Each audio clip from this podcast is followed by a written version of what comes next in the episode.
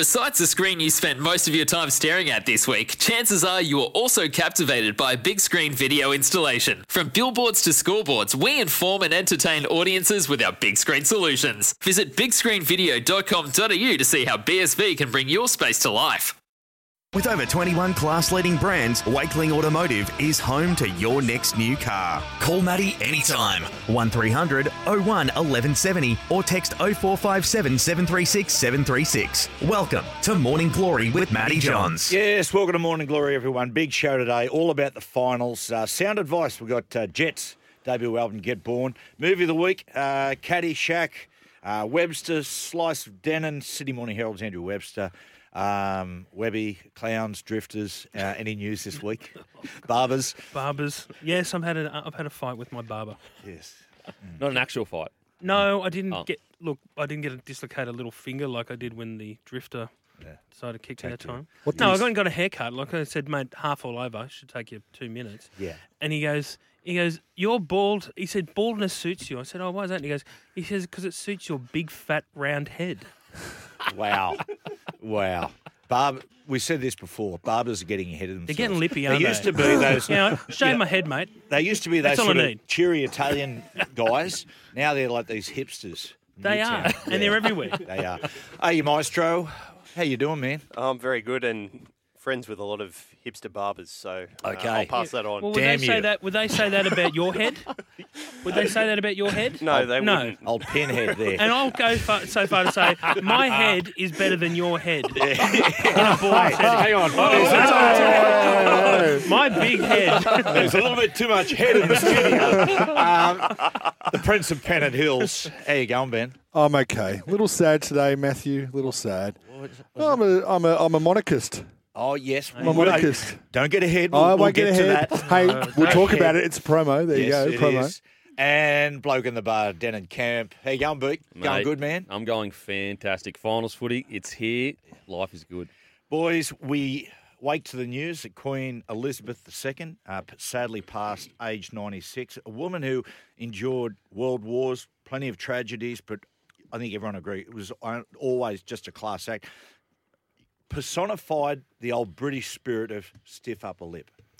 Absolutely. I think there was. Um, I saw on the news last week. She was attending an, an event just last week, so she's had uh, health and mobility issues for a while.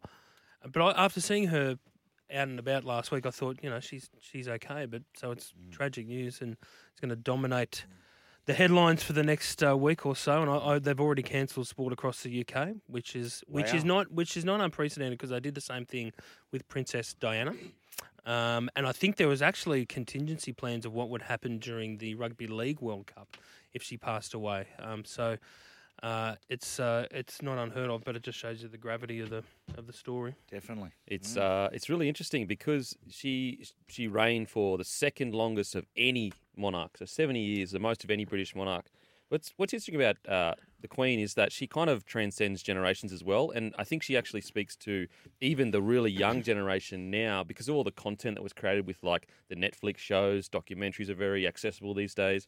And for me personally, like I know they're not one to one accurate, but a lot of the information I got is from like movies, documentaries, TV shows, and I've just got nothing but ad- admiration for a, uh, a woman like that. What she what she went through at such a young age, it, it blows my mind. And she, the fact that she kept her integrity and decorum for seventy years, like it never slipped, never slipped. No, just class. And I think there's a lot to be said in this modern world where people are snowflakes. Mm. You know, that you know, d- it, here's a woman just so tough.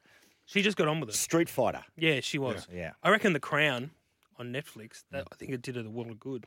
Yeah, Yeah, I, I I love agree. that I reckon show. it just showed you how stoic and Yep. she's been. The movie. I'm trying to think of the movie. What, I think the movie's called The Queen. Queen. With where- yeah, Helen Harry, Mirren. Mil- Harry, yeah. Yes, I about what happened during um yeah. during uh, Princess Diana's. I thought that was a very good depiction of her as well. You know, Mm. um, things that you know during that time, things that were placed on her that were unfair. And uh, the other thing unfair, the last twelve months, at what she's had to put up with as well. But once again, just marched through it.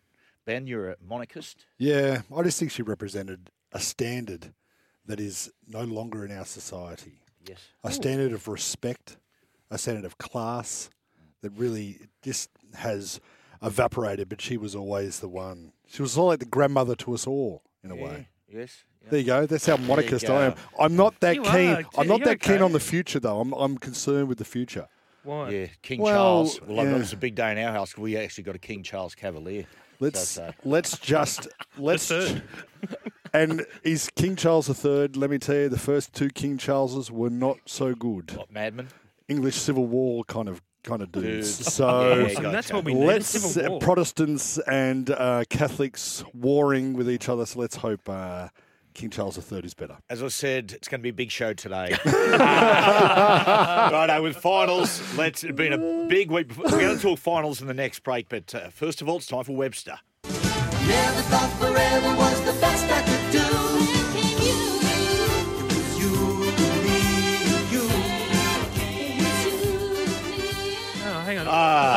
I, I s- I noticed we're we're back to cutting the uh, Yeah. the pri- the uh, stinger. Maestro, he, li- he likes to fade. Mm, He likes to fade. So you does, go and uh, yeah.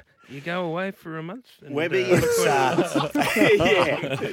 it's been a. you don't do it to Joey's, do you? I notice. Yeah, don't, Uh, cut it, don't fade him down or slice it down. What about our, uh, what, what you do about it our, Webster. what about Talk our pig on the little- fat, fat our little- kid, Joey. Yeah, good. Cue ball head. Uh, mate, what about our little right wing mate? I wonder what he's doing this morning. Joey. Well, last week we nearly had a stink. It nearly got physical because I said, I made the point I said oh, about Munster going to the Dolphins, and he goes, it won't make any difference. He goes, if he goes to the Dolphins, they won't make the finals. I said, sorry, you, you're telling me the Bromwiches, Kaufusi, et cetera, et cetera, you know, Edric and all, and you put Munster in that team? He goes, no way. They won't make the finals. He goes, I'll bet you 100 bucks. I said, mate, I'll bet you two grand. He goes, it's on. He said, there's no way. How will they not play finals? If Munster goes there If next Munster year, goes, if he was to go if there, the- if he walks into the side in two years' time, he goes, mate, it won't make any difference. I said, um, thinking you're wrong, maybe go back and coach in Newcastle Hearts. See how they that's fantastic. Yeah, that's, there we go. Okay. Yeah, anyway, sorry. Anyway, Who can we put the boot into now? sorry. yeah, good. Manly. Big, Yes. There was a crisis meeting yesterday. Yeah. I love crisis meetings. So do there was a I. crisis meeting between Des, particularly when Des is involved. Des Hasler, George Mimis, his manager, Tony Mestrov, the new CEO of the Manly Seals, and Scott Penn, chairman and owner, to sort out this apparent mess that isn't a mess. If you talk to anyone, they say there's no drama there at all. But then you talk to everyone individually, privately. There seems like there's a hell of a lot going on.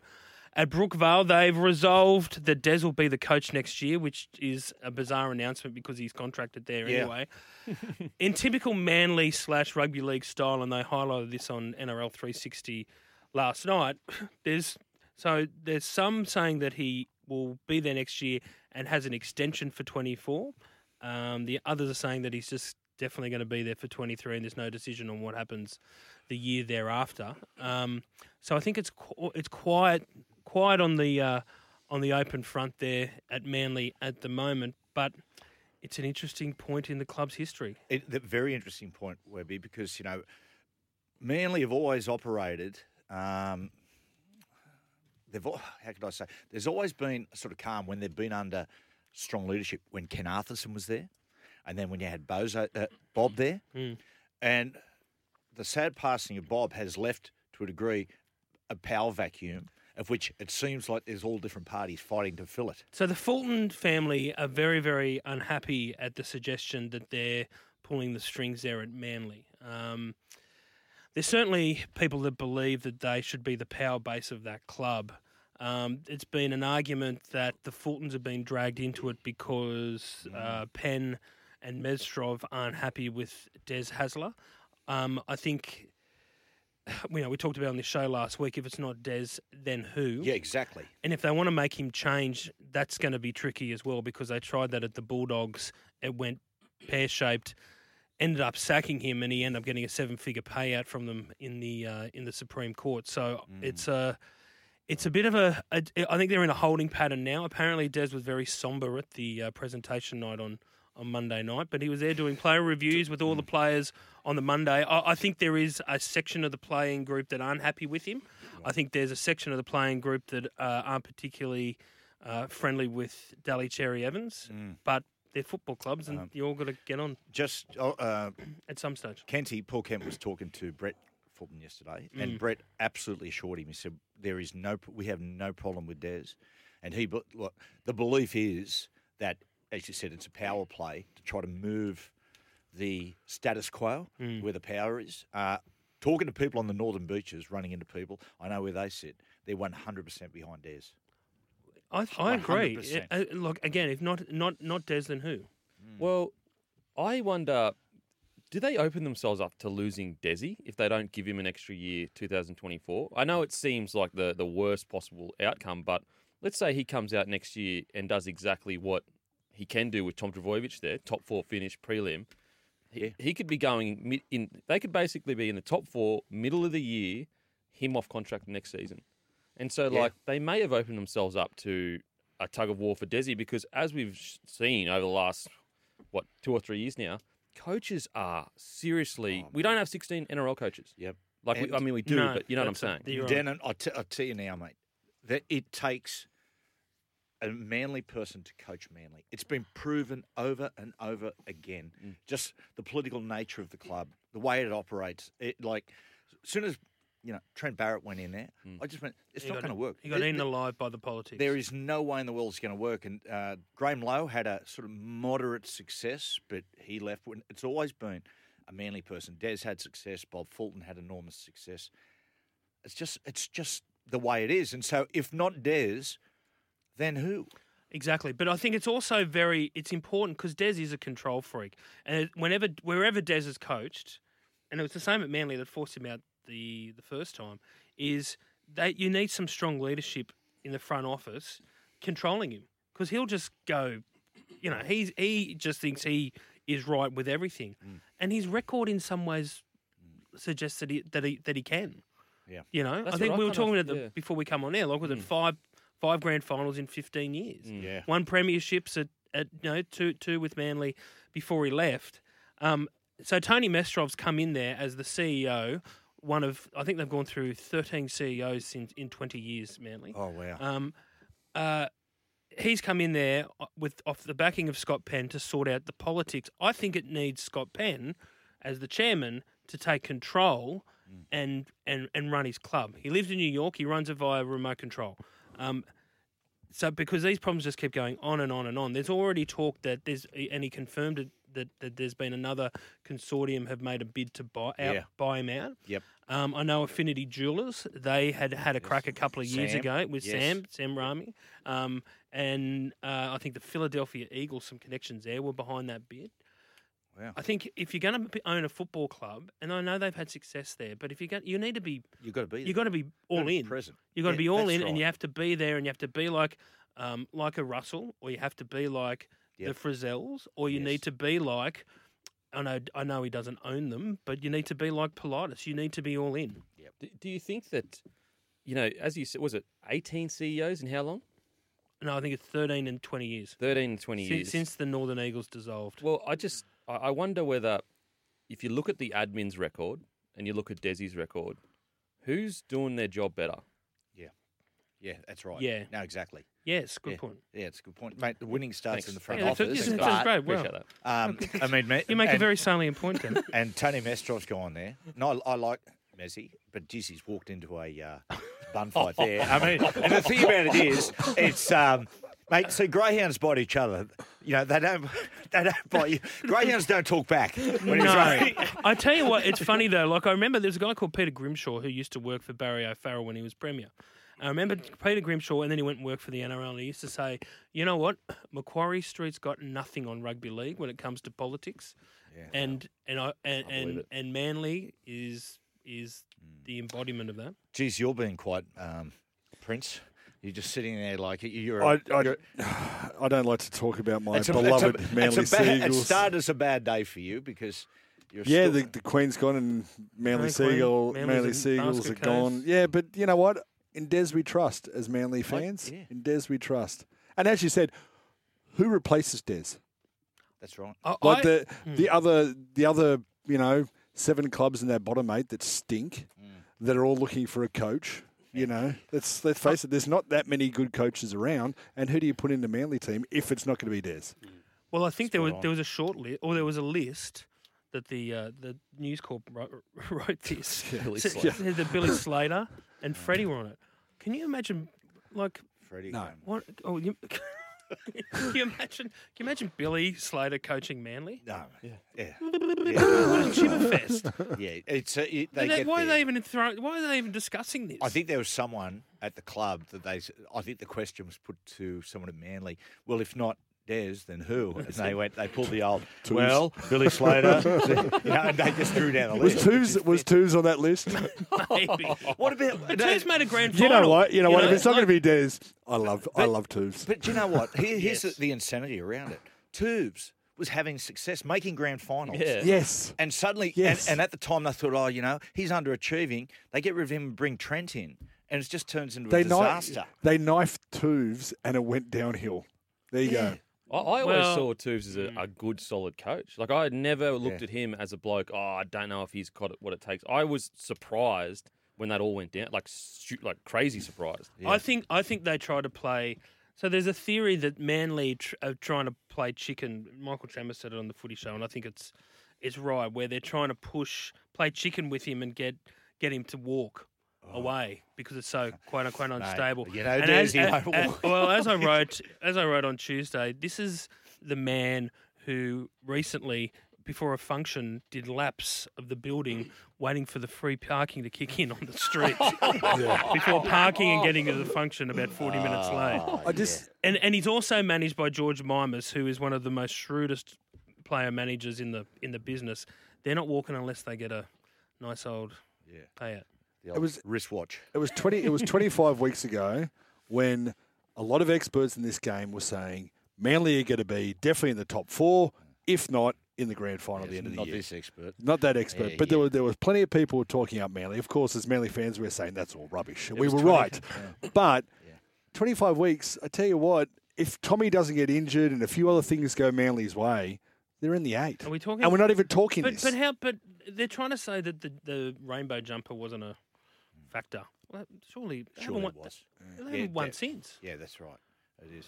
It was 25 weeks. Was it? A, was it? What do we call it? What do we call it? We call it a, a, a pride jumper, Pride jersey, an yeah. inclusive jumper, Yes. a rainbow jumper. Yes, yes, yes. You'd be right. It's where it uh, things started to go downhill, and they went downhill rather fast. we'll take a break. Look, we're going to cheer things up a little bit. Just have a look. After the break, we're going to talk about Penrith Para tonight. And look, we won't let, you down. We'll try to put the boot into someone. Stay with us.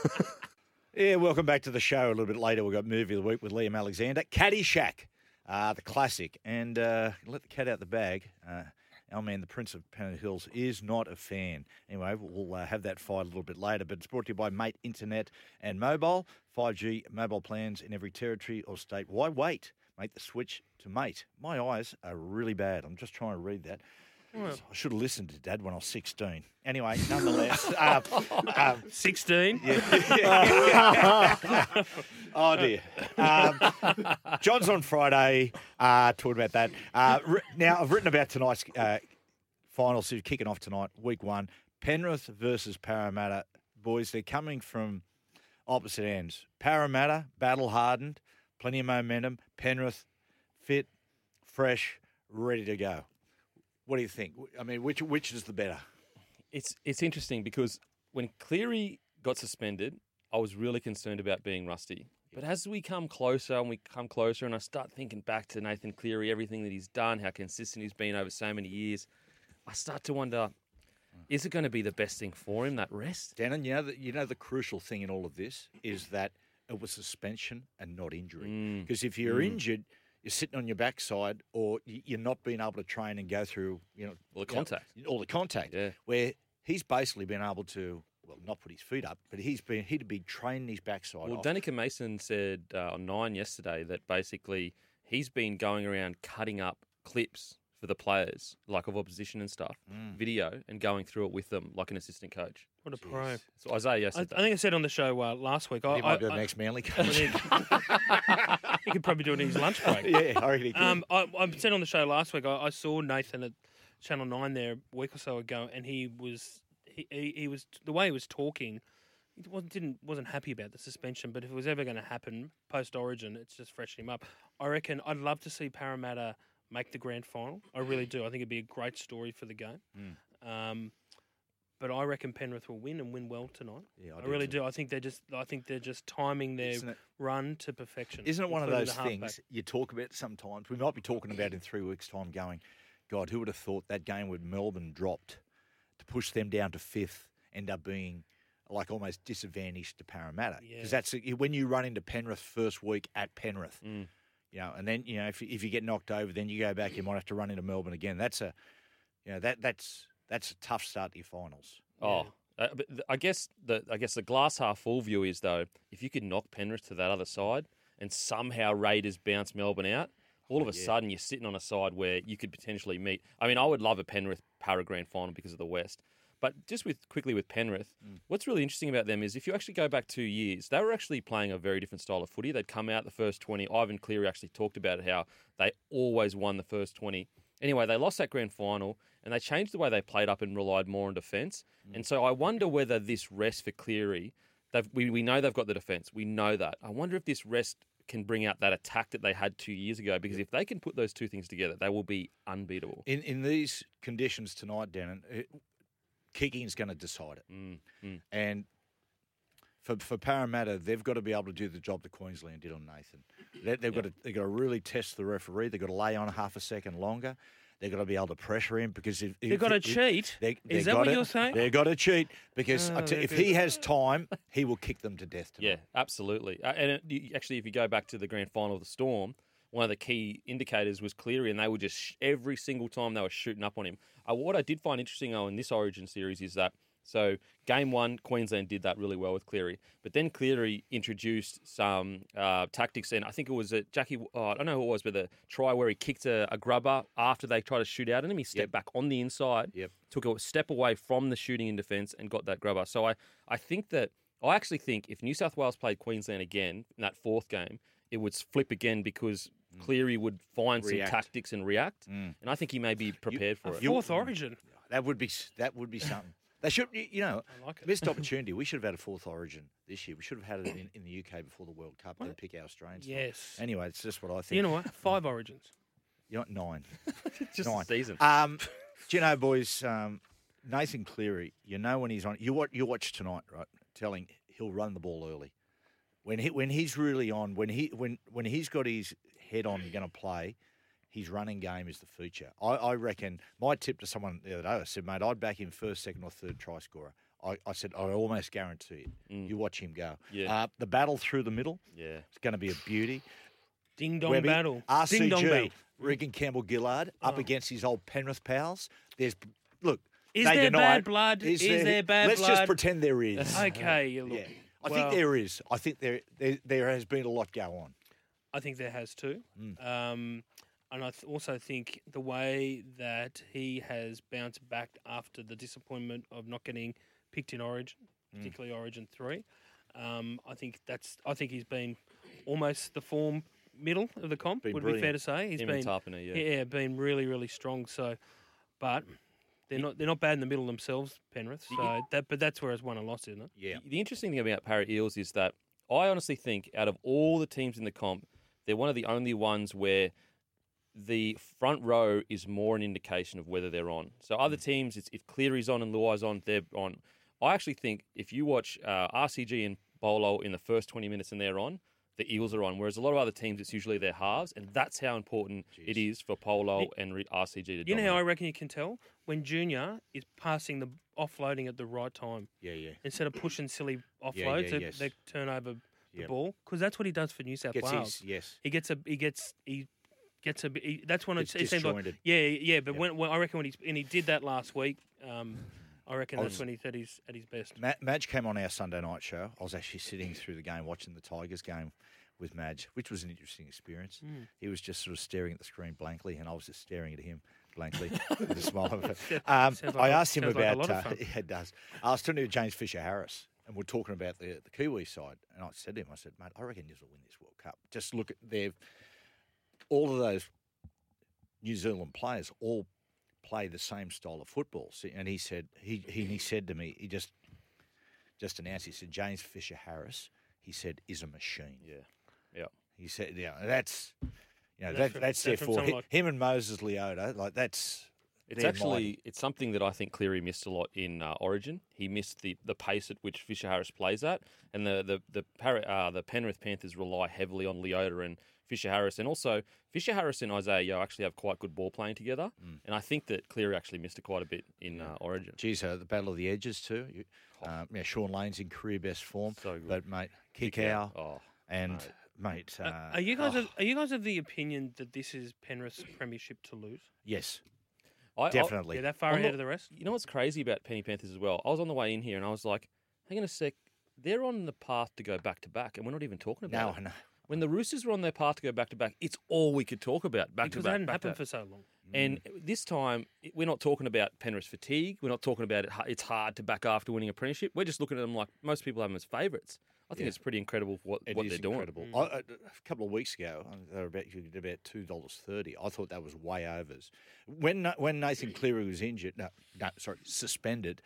People said, "Oh, well, that's a big blow." I'm, I'm with you, Beak. I, I thought I said to myself, "He's going to be rested. He's going to be wrapped in cotton wool. He'll train his, train his ass off." And I actually liked them more after he was forced onto the uh, on, onto the sideline. The spines tonight: Edwards, Luai, Koroisau, Cleary, and Yeo. Gutho Moses, Reed Mahoney, and Dylan Brown. Be, it's pretty good. Fair game. Oh isn't man, and just that fullback. I, I will say one big big up that the Penrith have over uh, Eels is is a 13 position. You know, I just don't think the, the, the Para have the same oomph as a 13 as the, the Penrith Panthers do. Isaah, Yeo, seriously. See, the Like, thing about it is, Beak, that's like if Fisher Harris, right, and Moses Leota, and you've got Kikau, um, and Mar- talking about, we haven't even spoken about Martin. Man, uh, he, Mongrel. Like, he- is like, built like a brick shit house. Anyway, nonetheless, uh, but if they're stra- if they're not quite you know winning that yardage battle, which most times they do, but then you've got Yeo having the creativity. You know, th- there's plenty of ways they can beat you. Who wins tonight, boys? Are we all? I'm in with Penrith. Penrith by twelve. Penrith, Penrith. Yep. Penrith. Maestro. Eels. Oh, that's why you're the maestro. But if, Eel- if, Eel- if Eels win, I don't think it's an upset at all. Yeah, what? I don't think it's an upset if Eels win. Well, you're an idiot. It's- it- we'll take Yeah, a break. good, yeah, good. Yeah. How's Okay, Manly we going? told you we put the, told you we put the boot into someone. Um, we'll take a break after the break. Sp- spray of the day. Yes, and uh, we it's time for spray of the day. People brought to you by Hunter Industries, built on innovation, residential and commercial irrigation. Gentlemen, just go with me here. Um, so here's the thing, right, in life. I, I, I don't care what you do. It's none of my business. As long as you're a decent person, you don't crap on people. Just, you know, you're in my gang, no problem. But a couple of days ago, a woman in the US has come out and said she now identifies as a British Columbian wolf. Um, I'll repeat that. Not oh. just not just a wolf, a British Columbian wolf. Well, hmm. that's the, the best type of wolf to be. Yes. I mean, Tom. What? What? It's it's very it's very strange. How she said that? that she never quite felt like that she was human, and now she realizes it's because she's a wolf. Was it the full moon when she started just? I don't Eating know. people? I I, Was that I the- don't, was that the I- giveaway? I, I don't know, and I don't know where we're going to take this. I'm just If she has children, will they when they grow up are they teen wolves? Uh, well, oh, they could be. that? Yes, Show wolf Jacob? cubs. Yeah. Is it? Is there any need for her to tell the world this? that she's Can't she just be a BC wolf? You But know, like, Yeah. what I want to know is quietly. if she if she's a wolf, why Yeah. doesn't she live in the forest or the bushes or whatever? good whatever? call. Cool. Good call. Why is she going on social media? She Yeah. shouldn't be using She's got phones. paws. How Paws. do you how do you text with paws? Yeah, that's true. Do wolves have thumbs? Um, Uh, no. no, they don't. I think that's maybe what maybe separates she think, maybe she was watching Pulp Fiction and she saw Harvey Keitel's character, Mr. Wolf, and she said, "I want to be that guy, but a, but a I- British I Columbian one." Literally makes more sense. I lo- I love that character. Oh, Mr. I love it. Harvey Keitel. Under, He's- uh, I, I got a mate of mine who's a bit of a Mister Fix-It. I call him Mister Buries Wolf, bodies? The Wolf. Yeah. The Wolf. Anyway, I, he's in my phone as the Wolf, and I had my mum in the car once, and the and the phone rang, and it came up the Wolf, and my mum went, "Who's that?"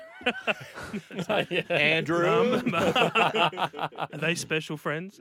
Ben, Ben, if you're an animal, mate, because you are an animal, Oh, yeah. party animal, who would you identify with? Oh, Which- bear, a bear, probably. a bit- Oh, right. Hey, hey, hey, hey, hey, hey, hey, hey, Webby, Webby, pipe down, mate. pipe down. Yeah. You're more a polar bear. Ah. what about you, Maestro? Oh. Cub. oh, I'll say a llama. I reckon a llama. I was going to go a sloth the way I'm feeling this morning. But, oh, what know. is it? How, how are you going? You've been on the drink. No, actually. I was for the Matildas earlier in the week. Maybe I'd be. Uh, maybe it'd be a, a roo, a kangaroo. Kangaroo. Feeling mm, Why not? patriotic. Beak, what about you, mate? You just said it. Yeah. yeah. yeah, gotcha. Old dirty bird. Righto, Webby. What about you, mate? What? What? My spray. Yeah, no, you're, No, you're- what do you identify animal? as? Dugong. That's what Rabs calls Gus, the human dugong. Does he? Yeah, it's not very common. He has got it? that sort of look, the old chin melting into the chest sort of thing. Just put another boot into someone there. That's all right. Gus isn't a hater. Uh, what we'll do, we'll take a break and. Uh, oh, Oh, shit. Righto. Okay, sorry. Hunter Industries, building innovation, residential and commercial irrigation. Visit hunterindustriespeople.com.au. Yes, welcome back. A little later in the show, Jack Johns. Well, he's out of his ivory tower. He's actually going to join us. He's been uh, Oh, away the last three weeks. thank you. He's going to do the debut album from Jet, Get Born. Great album. Yeah, It's uh, spawned a lot of hits. Uh, Are you going to be my girl? What most movies for a while there you watched? It was the Yeah, soundtrack. Or Toyota ads. Yeah, yes. What, what That's happened right. to Jet?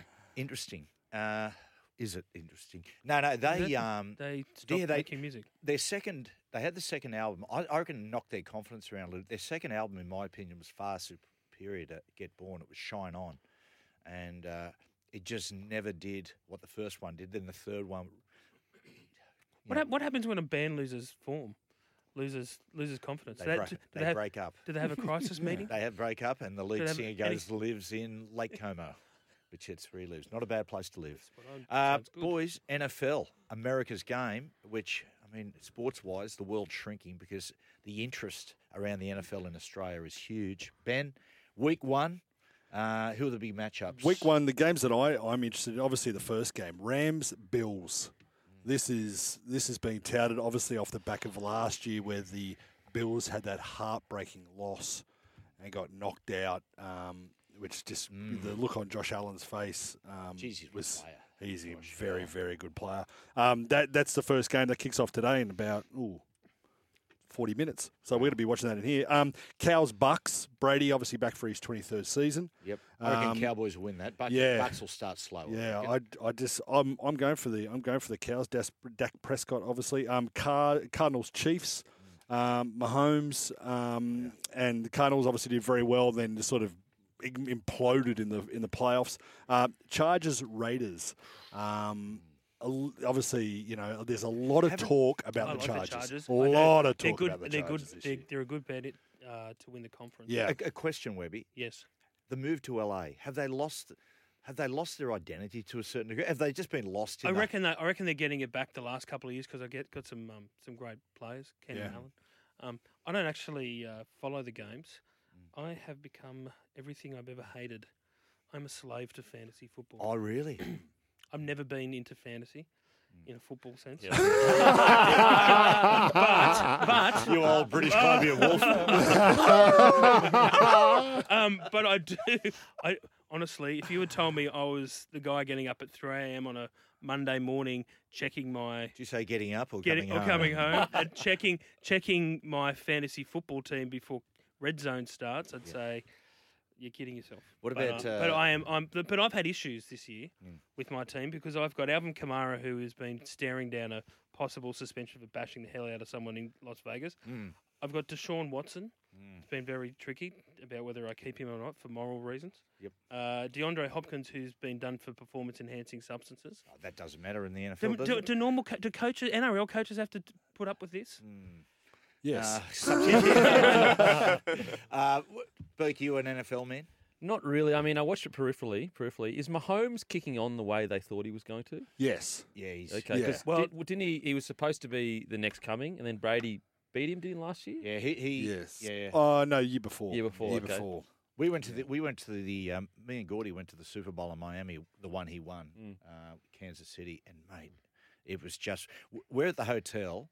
Uh, in Miami, and all of a sudden it was like, man, this explosion. We turned around, was he was walking in to the hotel, going down to the nightclub. Is he a was- big? Is he a, a big guy? He's a, all those guys are bigger than Yeah. you think. bigger than you think. Yeah. Yeah, because it's all relative. you Yeah, know, when yeah, you're out there. A, a guy talking about Buffalo Bills, their iconic, most iconic player was Jim Kelly, quarterback, and he came to Australia, and I met him, and they're going, "Oh, you know, opportunity to meet Jim Kelly," and I'm like, "Okay." When I walked up, I, I was looking at him going, "Mate, you can't be a quarterback." Yeah. He was like 120 kilos and six foot five, No way. and you just going, mate. Did you ever? It's, it's funny when like I've been to, to three Super Bowls, and if you go to the the um the uh, what are the parties called out? The, Oh, the, uh, the, tailgate. tra- the Tailgate. tailgate parties. Sorry, Yeah. I had a mental blank there.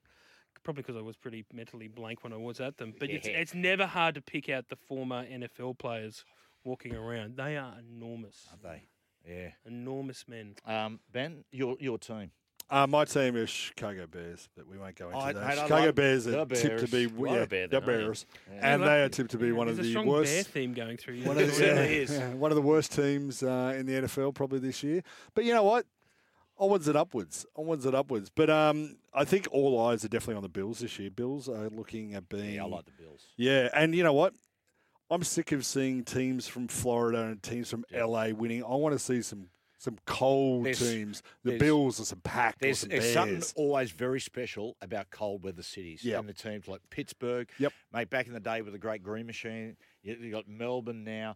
They're hard places to go to and win. Mm-hmm. Mm. Really, really. And we're, and we're talking, well, obviously Bills are AFC, but NFC, mate, Green Bay Packers and Aaron Rodgers, they'll again, they'll again be there. NFC, they're all saying Aaron Rodgers. He's my starting quarterback. Yeah, well, Anyone- There you go. I reckon- team, I reckon- Team Webbo, he's my starting. I would, I wouldn't be surprised seeing a, a, um, a Green Bay Buffalo Super Bowl. Isn't that isn't that a special place in Wisconsin there, Green Bay? Yeah, where the city owns, Owns the team. owns That's the team. unbelievable. That model, isn't it? Yeah. I think South's looking at something similar.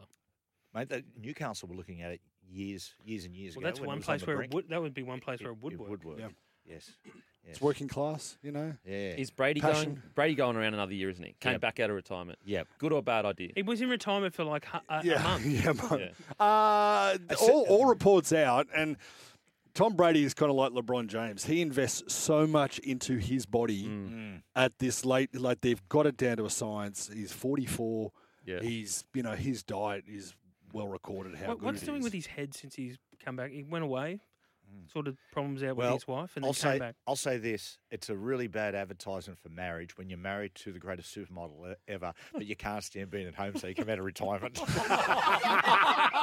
That is actually the wisest words I've ever heard spoken. Mate, but have you noticed he's come back and he's got like this different hair parted down the middle, and everyone's suggesting he might have had a bit of, work? oh, really? work. Oh, Have you not, Imagine, read, have you not seen that? imagine having to go I home hope, for I hope Gisele. that's right. Oh, ah. What an awful do you, state. do you know?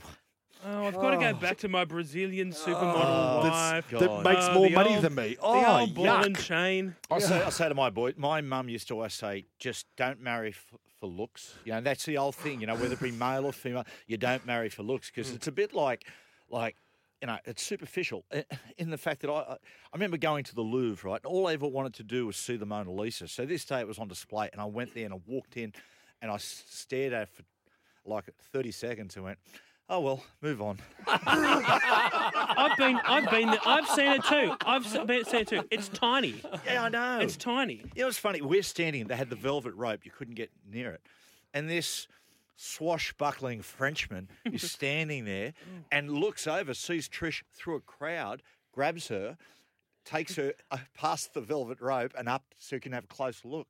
And I'm sitting there going. I think she's flirting with my wife, and I think I like it. Let's get a hotel room. Okay, we'll take care. Yeah, break. Rev it up next. And it is time for Rev It Up, people. Yes, let your adventure begin today with a ride on the Harley Davidson. Test one now at Harley Heaven, Blacktown and Tempe. And guys, on the NFL theme, if Rev Up, get on uh, Fox Sports, ESPN. Uh, there is a series called Hard Knocks where they just focus behind the scenes, uh, players, coaches mic'd up. And this year it's on the Detroit Lions. It's fascinating. isn't it? It's uh, it's that well they they always do a good job with these hard knocks, but I reckon this one's fantastic. My ki- the king is Deuce Staley, the running backs coach, who in the first episode tells his running backs in the office, if you're going to bust ass, i.e., fart, Yep. if you're going to bust ass, you don't do it in here. You go outside, you bust ass, you count to eight, you come back in. If you don't, if you don't do that, if you bust ass in here, you're going to get fined. That's Is the it- quality of the docker. Is eight seconds the evacuation period? That must be it. That- That's Right. going It's- to rid, rid your body. Webby, Right. I find it. I do find the coaching staff fatiguing. I like to watch them early on. I'm going, this is really good. You know, they're a really good bunch of guys, but everything's screaming. Everything is a everything. Is, there's no there's no sort of going.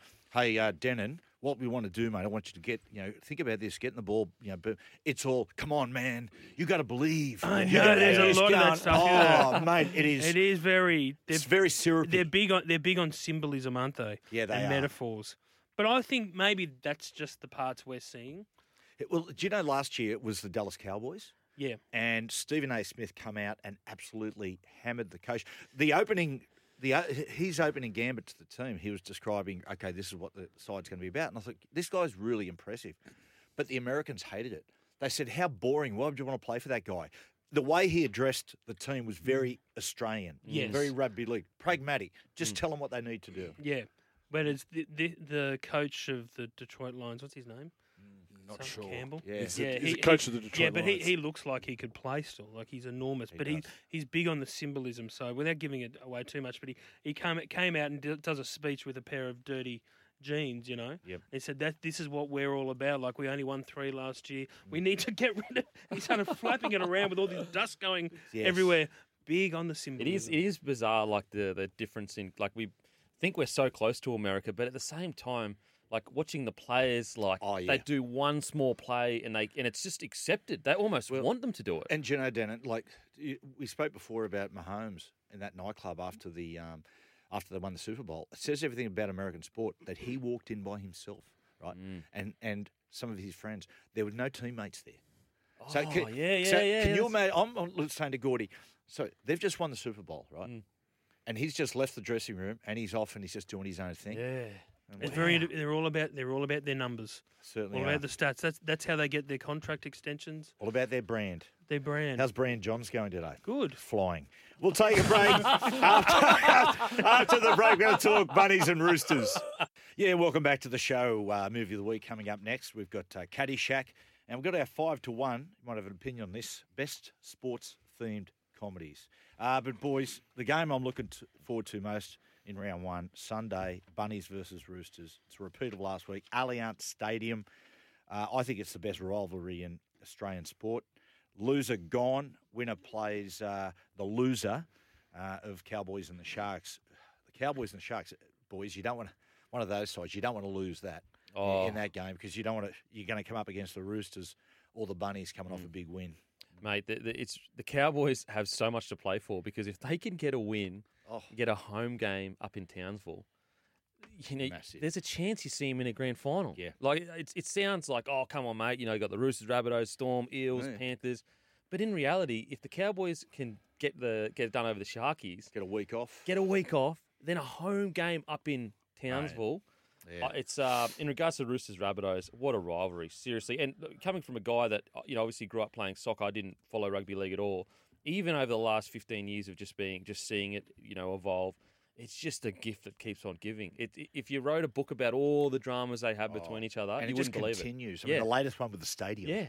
Oh God, the stadium drama. You know that South got offered after you know, after the Roosters denied them the captain's run Yep. last week. So the Roosters were uh, the the the the Rabbitohs were offered a captain's run this week, and they said no. Did they really? Oh wow. They Wow. said no. There's a bit of Um, mind trickery. I, I reckon I covered that game last Friday night. I reckon um, the way South finished the game, I reckon they get more out of it than the Roosters because they they played pretty poor for sixty minutes. Yep. and were still in it right to the end. Crucially, Cook returns. Cam Murray plays. Uh, Joey Manu out. JWH in ruled out. Yeah. Uh, Radley returns. Uh, uh, Suaalii returns as well. It's a big one. Watching last Friday, the Roosters have returned to their 2018 finals formula, which is mate, Mm. Tackle kick- everything. kick, high, kick long, kick high, and put the fullback in the back three in a phone box. Mm. They were able to do that with Latrell last week, but crucially, to, the conditions really suited that tactic. It was wet and it was slippery, and they were able to do that to Latrell. A Sunday afternoon, if it's a dry track and a fast track, completely different football. Oh, mate, the Roosters are looking red hot, but you're totally right. You'd have to say that, you know, Sunday Arvo footy, not wet weather, hopefully. It, you'd have to say it suits the Rabbitohs, especially Definitely. Cam Murray playing, especially Cook back. You know, those two guys, we didn't see Latrell in his normal positions of stripping numbers on the edge. And a lot of people go, oh, it's because the Roosters dominated. And yes, 100%. That's like, There's a part of it that it was because the Roosters dominated him. But a lot of it was because the space wasn't created by Cam Murray in the middle. That is where the space is created. Uh, and so if if they needed anything to suit them more, it's a Sunday afternoon game. In saying that, I still think the Roosters get the job done. Uh, it, it was funny watching the, the game last week. There was a couple of really good end-on shots. Twenty minutes into the game, you see it, and it was the try that Tedesco scored. It was where Keary, you know, drifted out to the second uh, defender, hit Crichton short. Crichton goes through inside ball to Tedesco. But the the really telling thing in that shot was that inside the ball of Tedesco, that, uh, of Keary, it was a missed opportunity, but they didn't. It didn't matter because they scored it anyway. There was honestly a two metre gap on the inside where the South forwards, Tommy Burgess, just couldn't get across and fill the space. It's, Tedesco was sitting looking at it and missed the opportunity, and as I said before, they scored, so you know it's irrelevant. But it just showed me how out on their feet Souths were. Losing Murray, he ties all that up. And again, come back to the po- uh, to the point I've, I've said for a while. I think Jai Arrow needs to go into the middle of the field. I, I don't like him as an edge back rower. I, I think they. Lo- I don't think. I don't think he has. Uh, I, d- I don't think he. Uh, I don't think he complements Cody Okay. well enough. Okay. The science of hitting gaps, etc. What do you think of Latrell and his form and like they, they did they did a good job on him, didn't they? They- last they- week? yeah. He still broke 10 tackles, though. I- Yeah. like, what I liked about Latrell's game is that you're right. They did do a job on him. There's no denying that. Even Latrell's come and admitted that. But he was turning up. He was turning up until the 80th minute. Ob- Obviously, the stupid, you know, penalty that he got 10 off 10 in the bin for. But before that, he didn't back down at, at all. He didn't take a backward step. So I just, it just depends on if Murray can get space in the middle with Damien Cook. That will dictate as to whether he can get there. If I was if I was coaching Latrell, I'd say Latrell, I just want you to go out. I don't want you to conserve any gas, right? Mm. I want you to go out flat strap in that first twenty minutes. If something happens, mate, and all of a sudden you, you you've run 150 meters in the first, you know, and, and you feel like you're a little bit gassed, hey, no problem. I'll give you a 10 minute rest to come off, but I don't want you to be out there concerned about getting fatigued. Hmm. That, that's I, I watched a couple of times last week, and I, I saw Latrell a little bit going, trying to save a little bit in the tank. And I get that because that's what you do. You know, the old thing with Ray Price, you, you should never walk on a football field. Everyone walks at some point. You you you got you got to know when you can get your your breather. But I want Latrell to go out there and just from the opening minute, just go full tit. Hmm. Till. Yeah. Don't worry about leaving anything in the tank. If uh, if we need to, I'll get you off for a little stint. Yeah, I agree, and I also think that like I'll be asking Latrell first ten sets or five sets. Ten sets would be too much. I just want you running straight and hard. Definitely. Straight Wind and up, hard. baby. Well, that's the Get- thing. That's the thing about it, right? So Run, th- run they- through them. Yeah. Well, that's well, Webby. You can. The thing about a kick chase, right? And that's what they did really. That's what they do really good. The Roosters. Part of that 2018 formula is just pour energy into your kick chase. Look, you can send hundred people down on the kick chase, but you're but a kick chase is one defender thick. Hmm. That makes sense. Yeah. Yeah. You know? Yeah. And so what it is, people get there and I kick chase and they look and see numbers, and the temptation is try to go around it. Hmm. Where What do we just see their first run? and what was you- Joey Manu e- put it back in exactly. goal. And what you do, Beak, is you just go, okay, there's 100 blokes coming at me or 10 blokes down the kick chase. Just target one. Mm. Yeah, and a bloke like Latrell Sice, just target one and just challenge him physically. Hmm. Oh, That's- and, and the thing is, at the very, very least, at the very least, you're getting a quick play of the ball because one on one, I honestly think Latrell could outmuscle nearly any front row in the game. No doubt. and that's Yeah. how strong he is. Uh, geez, Keary's on fire at the moment, Webby. He's back to his best form. From a, for a player that there were fears about what his future might look like um, from concussions earlier in the year, and he was always saying, I remember I texted him at the time and said, "Mate, how like what does this mean for your future?" He said, "I'll be back. I'll be fine." Um, and I think that, that when he suffered that concussion after it was the Melbourne game, I think it was, or the week after, I reckon he's starting to look his best play, look like he was playing his best football again.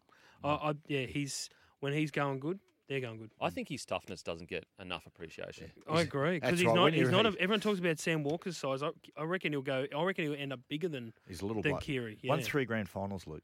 Yeah. You don't. You At don't two you- different clubs. Yeah, two different yeah, clubs. People Yeah. sort of forget just Yeah. what he's achieved. I think it's just because he's he's quite uh, like he's very when you speak to him, he's a very calm kind of calm, Yeah. not calculated. It's the wrong word, but he's a, he's a really good bloke for one. But Yep. you know, for example, Thurston, we always talked about how tough he was, and rightly so, like incredibly tough.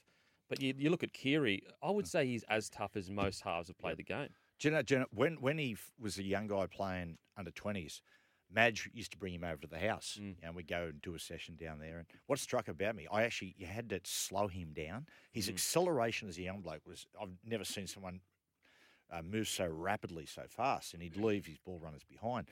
But he, he got there and he, he went away, uh, played some first grade, and you remember he did his he tore his pec. Do you remember Yeah. he tore his pec in Yeah. the in Yeah. the nines?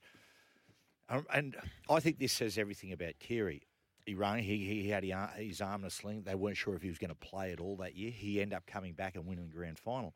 But I said, "What are you doing?" He said, "Oh, nothing." I said, "Mate, why don't you come over home and we'll just walk down the field and we'll have a bit of a talk. Mm. You know, just walk through things. You don't need to be carrying the ball. Mm. We'll just, yeah, yeah, yeah, okay." So he comes over and, mate, you can see just how devastated he is, and we're starting to walk down the park, and as usual, like now, I'm just gibbering on, and um, and it, he's not beside me. I go, what? And I look back, and he's standing ten yards behind me, and he's got his head hung. And I said, "You all right, mate?" And he said, "Matty, I'm terrified. I'm never going to play again, and I'm not going to make it." And I said, "That attitude, what you've just said, shows me that you're going to make it." what a Absolutely. story. How God, I good is got? That's- goosebumps. Yeah, so have I. Actually, I just made it up. No, no, no, no, no. Uh, that was true. Like, and and I, I that's when I looked at him and said, "Mate, that that uh, that's a champion attitude." Yeah. You, you know why I love him? Mm. He stood up to Russell Crowe at Russell Crowe's place in in su- in support of his own teammates. Yeah, yeah. I reckon that more than anything, and was had his bags packed walking to the to the airport, mate. That's a good. That's a good guy. That's one. That's someone you want in your corner. It's integrity. Like, you know, to be willing to, e- everything screaming against you to, in self interest, to not do that and to go, you know what, I'm willing to put my job on the line. He actually lost his job. He had to be moved on to the uh, Roosters. Oh, yeah, I don't think Keary gets enough raps. And, and in regards to his speed, that's one thing that he hits the line at such speed. It, he takes away time from defenses to make decisions. and a lot of halves that you know they may they may get square, they may dig deep in the line, but are they doing it at pace? And so even if you sometimes you get you dig deep in the line, if you do it slowly, the defense has time to read it. Of course, yeah, they do, mate. The other thing I love about him too, he gave Joey a spray once. it's so good.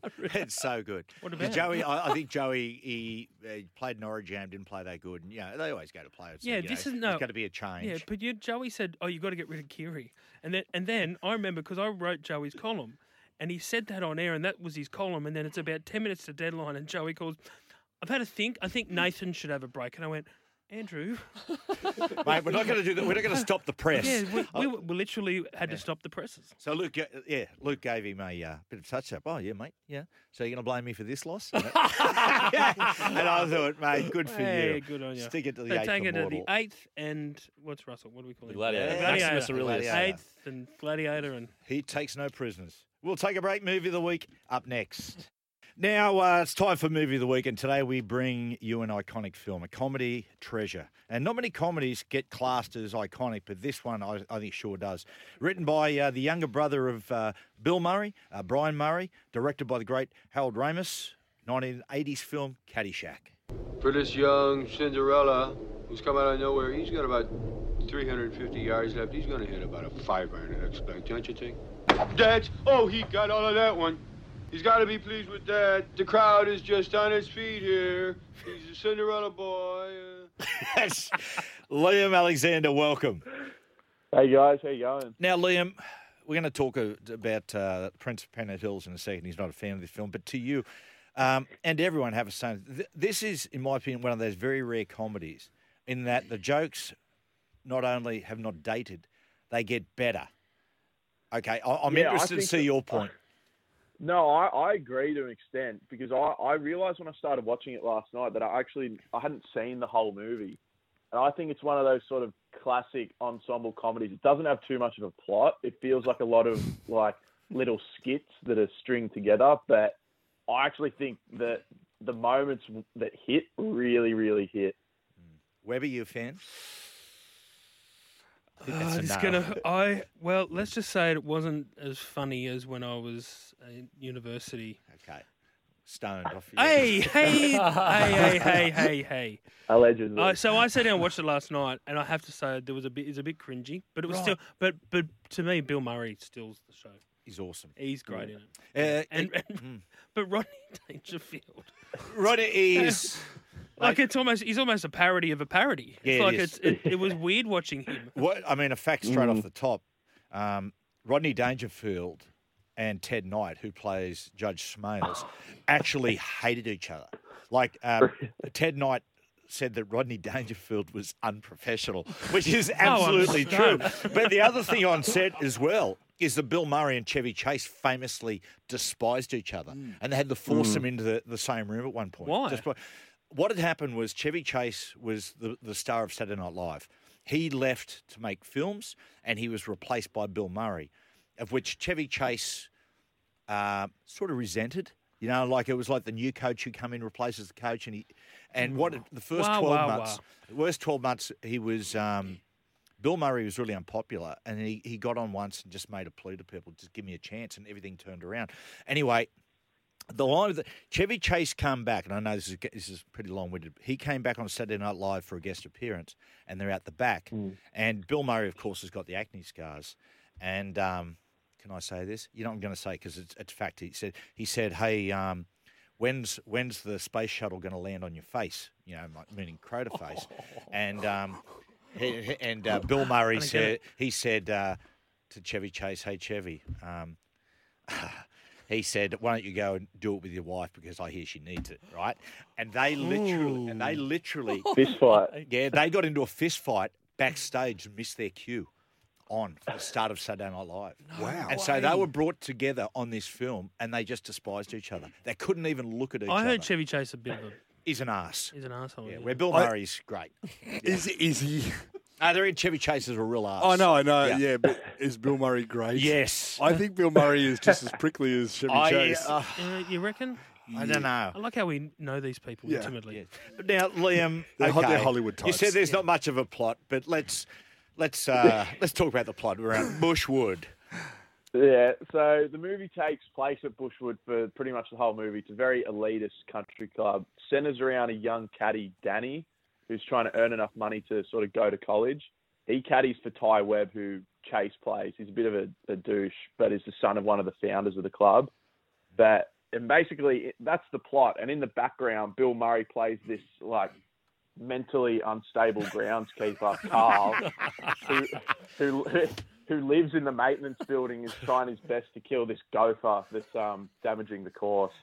Liam, do you think the gopher is unnecessary? If there's one thing that I believe has dated, it has it, it is the plot around the gopher. I yeah, just, the- yeah. They, they they went to it way more than I remember them doing, and it's just this little puppet gopher, and Hmm. they focus quite a lot on it. So I think They- that, that's dated a little bit. the gopher, the gopher was the best part of the movie. Oh, movie. Oh, you fool! Uh, if wait, wait, wait. If you're saying the gopher isn't important, but Rod, Rodney Dangerfield Oh, Rodney- is, hey everybody, Yeah, yeah. he is so annoying. He's He's awesome. cringeworthy. He has aged That's a, I, poorly. think, I have to say some of the jokes just fell. oh, uh, they just weren't as funny. yeah, the blatant Again, racism I- jokes. yeah. Yeah, that, that, that part wasn't The funny, particularly great. mate, Ted Knight, uh, Judge Smails, he steals the show. Some Oh, of his lines, yeah. like the one where he's got Danny Noonan in a meeting, and he's going, uh, Danny, he's trying to give him a bit of motivational talk, trying to win him over, and he goes, Danny, I've sent young men like you uh, to, uh, I've sent young men. Younger than you to the gas chamber, not because I wanted to, it's because I felt it was my duty. Are you my friend, Denny? Are you my pal, Danny? The best you- part about Judge Oh. Smails is his um, how he treats his grandson Spalding. Oh, Yeah, yeah, so good.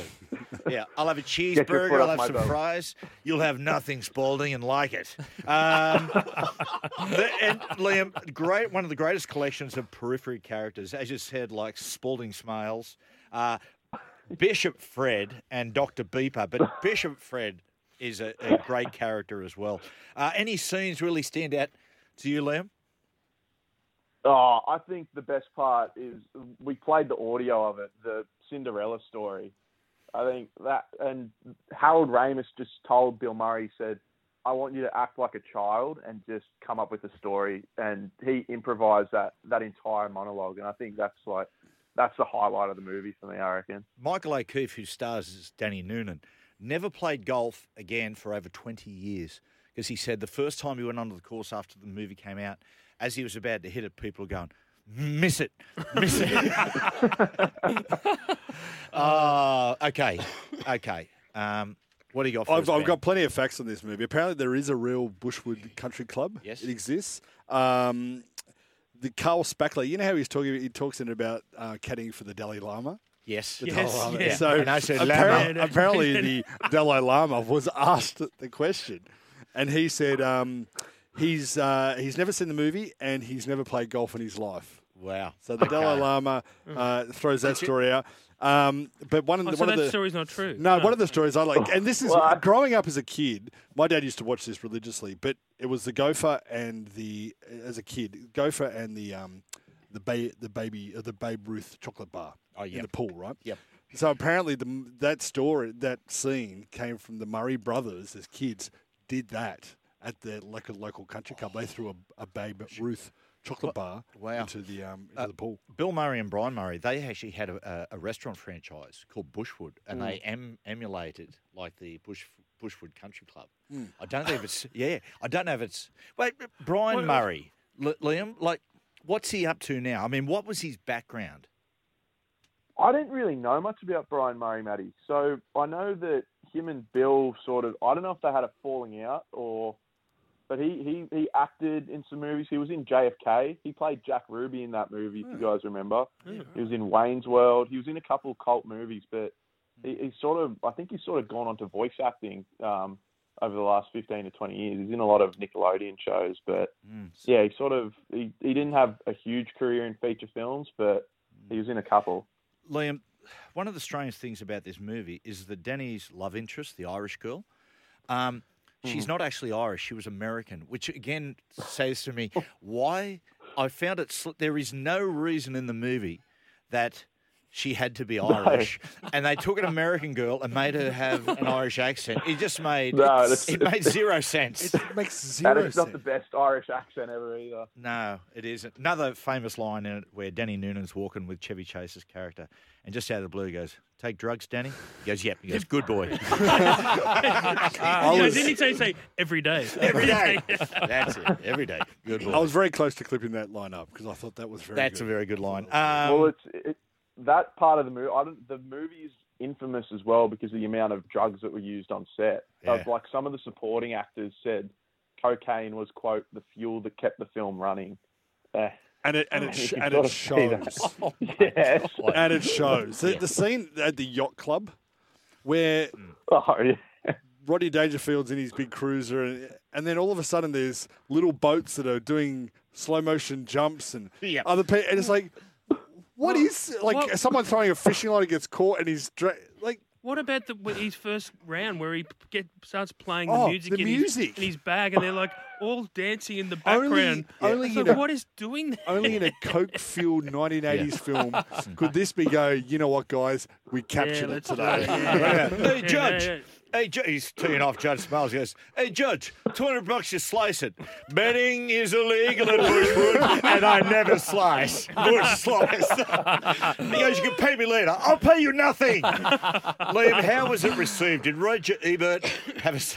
Did he, did he review this? Yeah, he did. He gave it two out of four at the time. He said, Oh. Wow. He said it. it he Roger. said Caddyshack feels like a movie that was written rather loosely. Yeah. with too much freedom. Yeah. Yeah. So he, he, he, a lot of the critics at the time, it wasn't received too well, but um, the performances were like Bill Murray was a standout for a lot of them, and Dangerfield and Chase for some reason, but they mainly criticised the the disorganised plot. And even Harold Ramis, the director, he said, I think in 2009, he said. I can barely watch it now. All I see are things that could have been done better. But um, And I think he, he evolved as a director as well because a lot of his movies, like Groundhog Day, Ghostbusters, they're some of the best plotted comedy movies ever. So I think he realised um, the importance of that. Uh, the sequel, without a doubt, Liam, is one of cinema's greatest disappointments. Oh, yeah. It is probably one of the worst sequels of all time. It makes Grease 2 look like art house. Didn't I didn't get to Caddyshack 2, surprisingly. Never. Oh, it's horrendous. so stay away is what you're saying. Okay. Hey, in fact, let's do it next week. No, we are not doing it next week. We are not doing it next week. um, Liam, your score out of 100? I'm going to give it a, a 70 out of 100 Caddyshack. I think, yeah, I think when it hits, it hits really well, but some of it's a bit dated. Weber? I'm going to go Stoner Uni Day of Caddyshack, 90. Yeah, Yeah, 75. Yeah, yeah. Maestro? Uh, 65. You are in a sloth mood today, Oh. aren't you? I'm taking a, Right, taking switch Ben. on. Uh, mate, I'm going to give this uh, purely because I thought Chevy Chase's character was great. I'm going to give it 20 out of 100. Okay, I'm going to give it 101. We'll take a break. After the break, five to one best sports themed comedies. Yes, and welcome back. Uh, yeah, this afternoon, Joel and Salt look forward to that. Good bloke, Stephen O'Keefe. He's a legend. Yeah, he's, very a funny. Good man, very, very funny. Uh, brought to you by Master Builders, New South Wales. Upskill with the Master Builders qualification. Liam Alexander's on the line. We've just done Caddyshack. Five to one best sports themed comedies. Gentlemen, I'll lead off. I'm going to go Slapshot. Uh, movie in the late 70s. Paul Newman, struggling uh, provincial ice hockey team.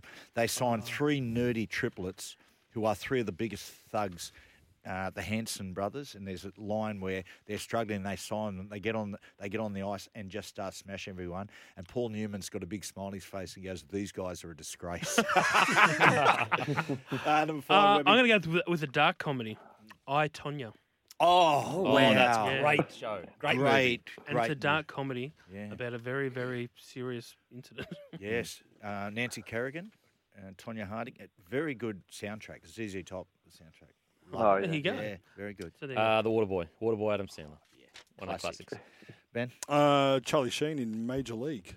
Oh yeah. I League. love. Ma- I grew up on. Ma- I grew up on Major League and uh, Wild Thing. cle- Did you get a Wild- did you get a Wild Thing. thing haircut? I, I did, yeah, there was you know a lot of lot of jokes that went over my head with all the you know innuendo in that movie. You look like a loved it. disenfranchised. I reckon you'd be a disenfranchised youth walking around with your stonewashed jeans on and And my yeah my, my flat top. haircut yeah yeah, flat top. glasses. Paul Harrigan. Called, flat and top. calling myself Wild Thing. Yeah, nice. Well, then, one, one Yeah. thing about Wild Thing is like about uh, Major League is like the big thing was he wouldn't wear glasses Yeah. yes. till the end. Yes. Wow, the big Yes. stigma now. Now people Yeah. wear them without any le- fr- len- lenses in them. I 'cause know. They're so cool.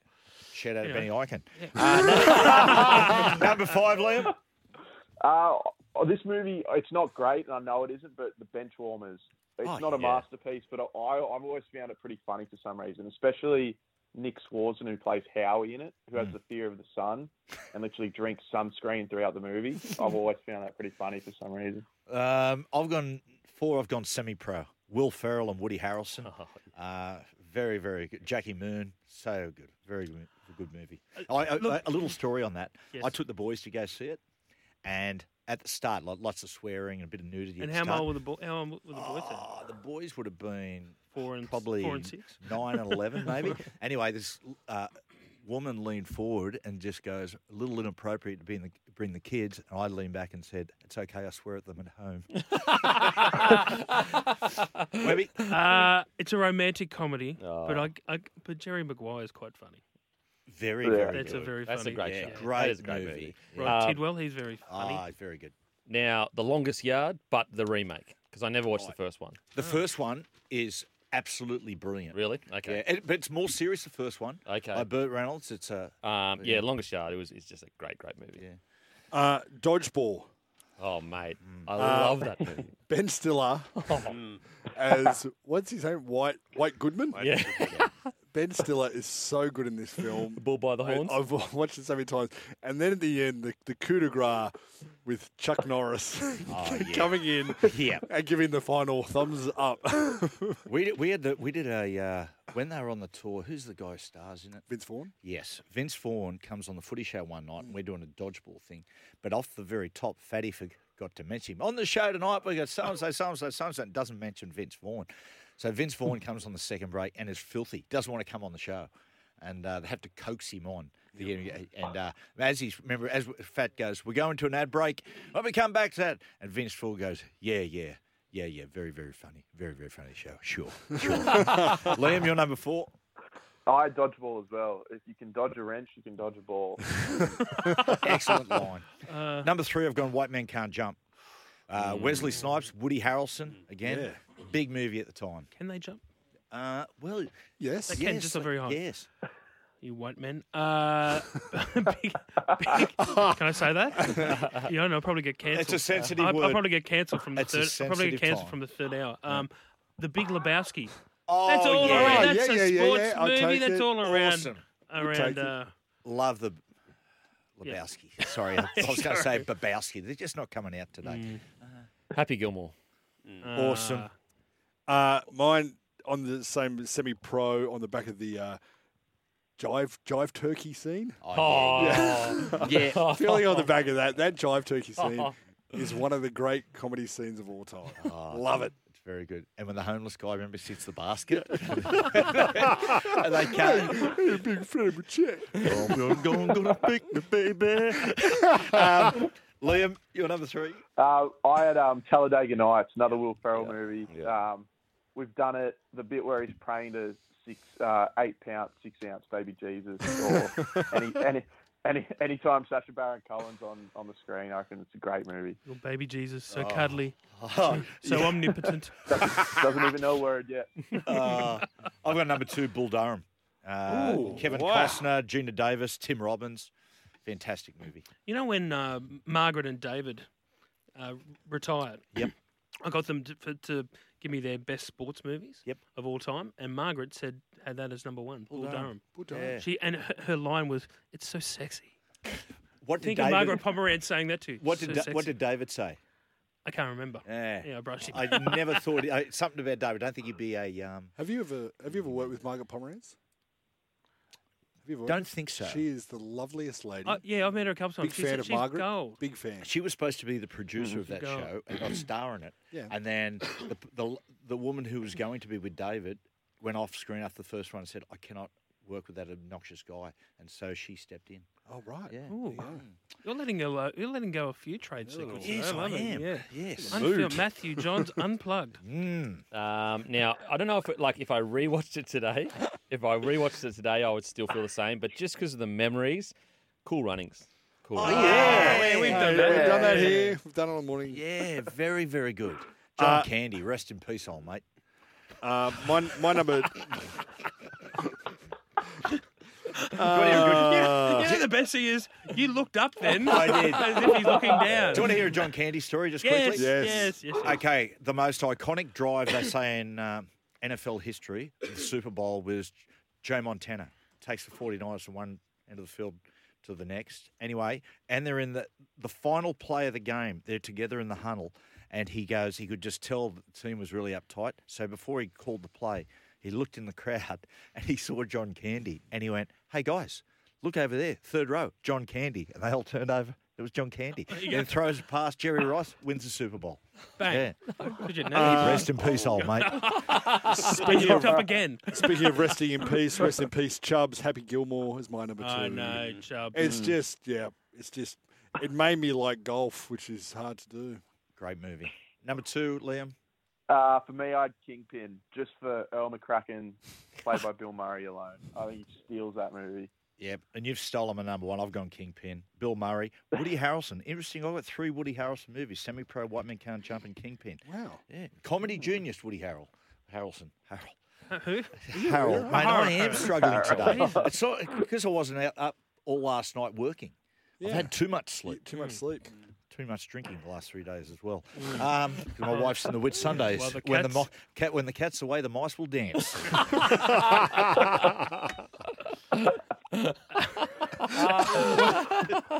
That's, that's not the saying. Yes, I know, but in But but in- but in in Latin Latin- it rhymes. So that's what Does Trisha's Trisha's dad used to say it. He used to say it in He go, Latin? he go, Matthew. He goes, you know what they say when the cat's away, and I say, yeah, yeah, the mice will play. He goes, no, the mice will dance. And I went, Mm. that doesn't rhyme. He said, in Italian, it does. How clean's your house since Trisha's away? Have you been cleaning up? Did you go? it's a disgrace. I bet it is. Terrible. Yep. Do you want, you want my number Sorry, number one. Talladega, Talladega Nights. Yeah. Uh, I couldn't split them. Talladega Nights and Dodgeball. They are absolute classics. Dodgeball, grab the ball by the horns, but also uh, that's a ball play, Cotton. Let's see how it pans out. Talladega Nights for me too. Liam? I had to go Happy Gilmore. Shooter McGavin, I think one of the great Oh. characters, and the the fight with Bob Barker Oh. is one of the great movie Wrong. scenes. I think. Do you know who got offered the role of, um, firstly, of Shooter McGavin? Kevin No. Costner. Oh, Turn it Hey. Kevin Costner. it doesn't work with Kevin to- Costner. will it? No, and he was shooting Tim Cut, Tin Cup at the at the time, and said no. uh," And they said we can make it work. He said two golf movies, I'll get typecast, and uh, they gave it to Shooter, and he initially turned it down, and then came back and said, "Okay, I'll do it."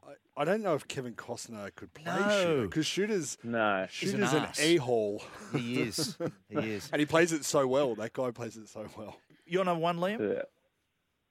That was it. That was Happy it. Gilmore. That was Sorry, it. I just forgot. As I said, too much sleep. What are we going to do next week? Where, well, this is Lem and I were discussing this. We're going to do Happy Gilmore next week.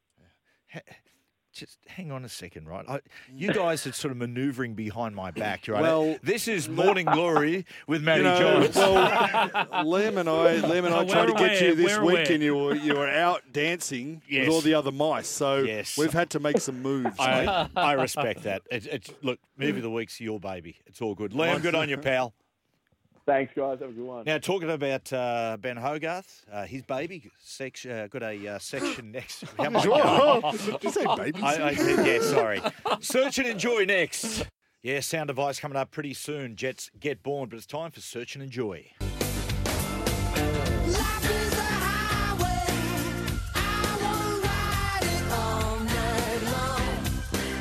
There we go, the great Tom Cochrane. Rest in peace, old mate. That, that, that went a bit longer than mine. He, he did. Yeah, no fade, no fade.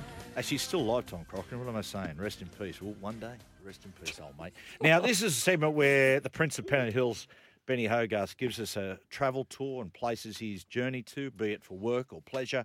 Week one, Doha. Week two, uh, the Africa's jewel, Ethiopia. Week three, we went to subcontinent, Sri Lanka. Ben, where are we going today? Iran.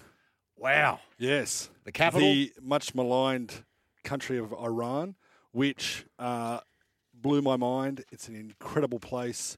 Um, yeah, the what you what you brought up thinking about Iran is kind of like what we're thought of uh, Russia. You know, they're the part of the evil empire. Evil but when you go there, it's not such a. It's not like that. The, reading about Tehran, they said the big main street that runs from one end of the city to the other to the snow-capped mountains. Yeah, which it, and flying to Tehran is one of the it's one of the most um, unbelievable flights in because yeah, the city is just sort of the backdrop of those mountains, those snow-capped mountains, and um, yeah, it's an incredible city. It's it's kind of obviously the revolution in 1979, and it's kind of like going back in time. Like people are still walking around in bell-bottom Yep. jeans and stuff, Yes. and all the cars are really like 70s and old. Yep. So it's kind of like you're dropping into what was that movie with Ben Affleck, Argo.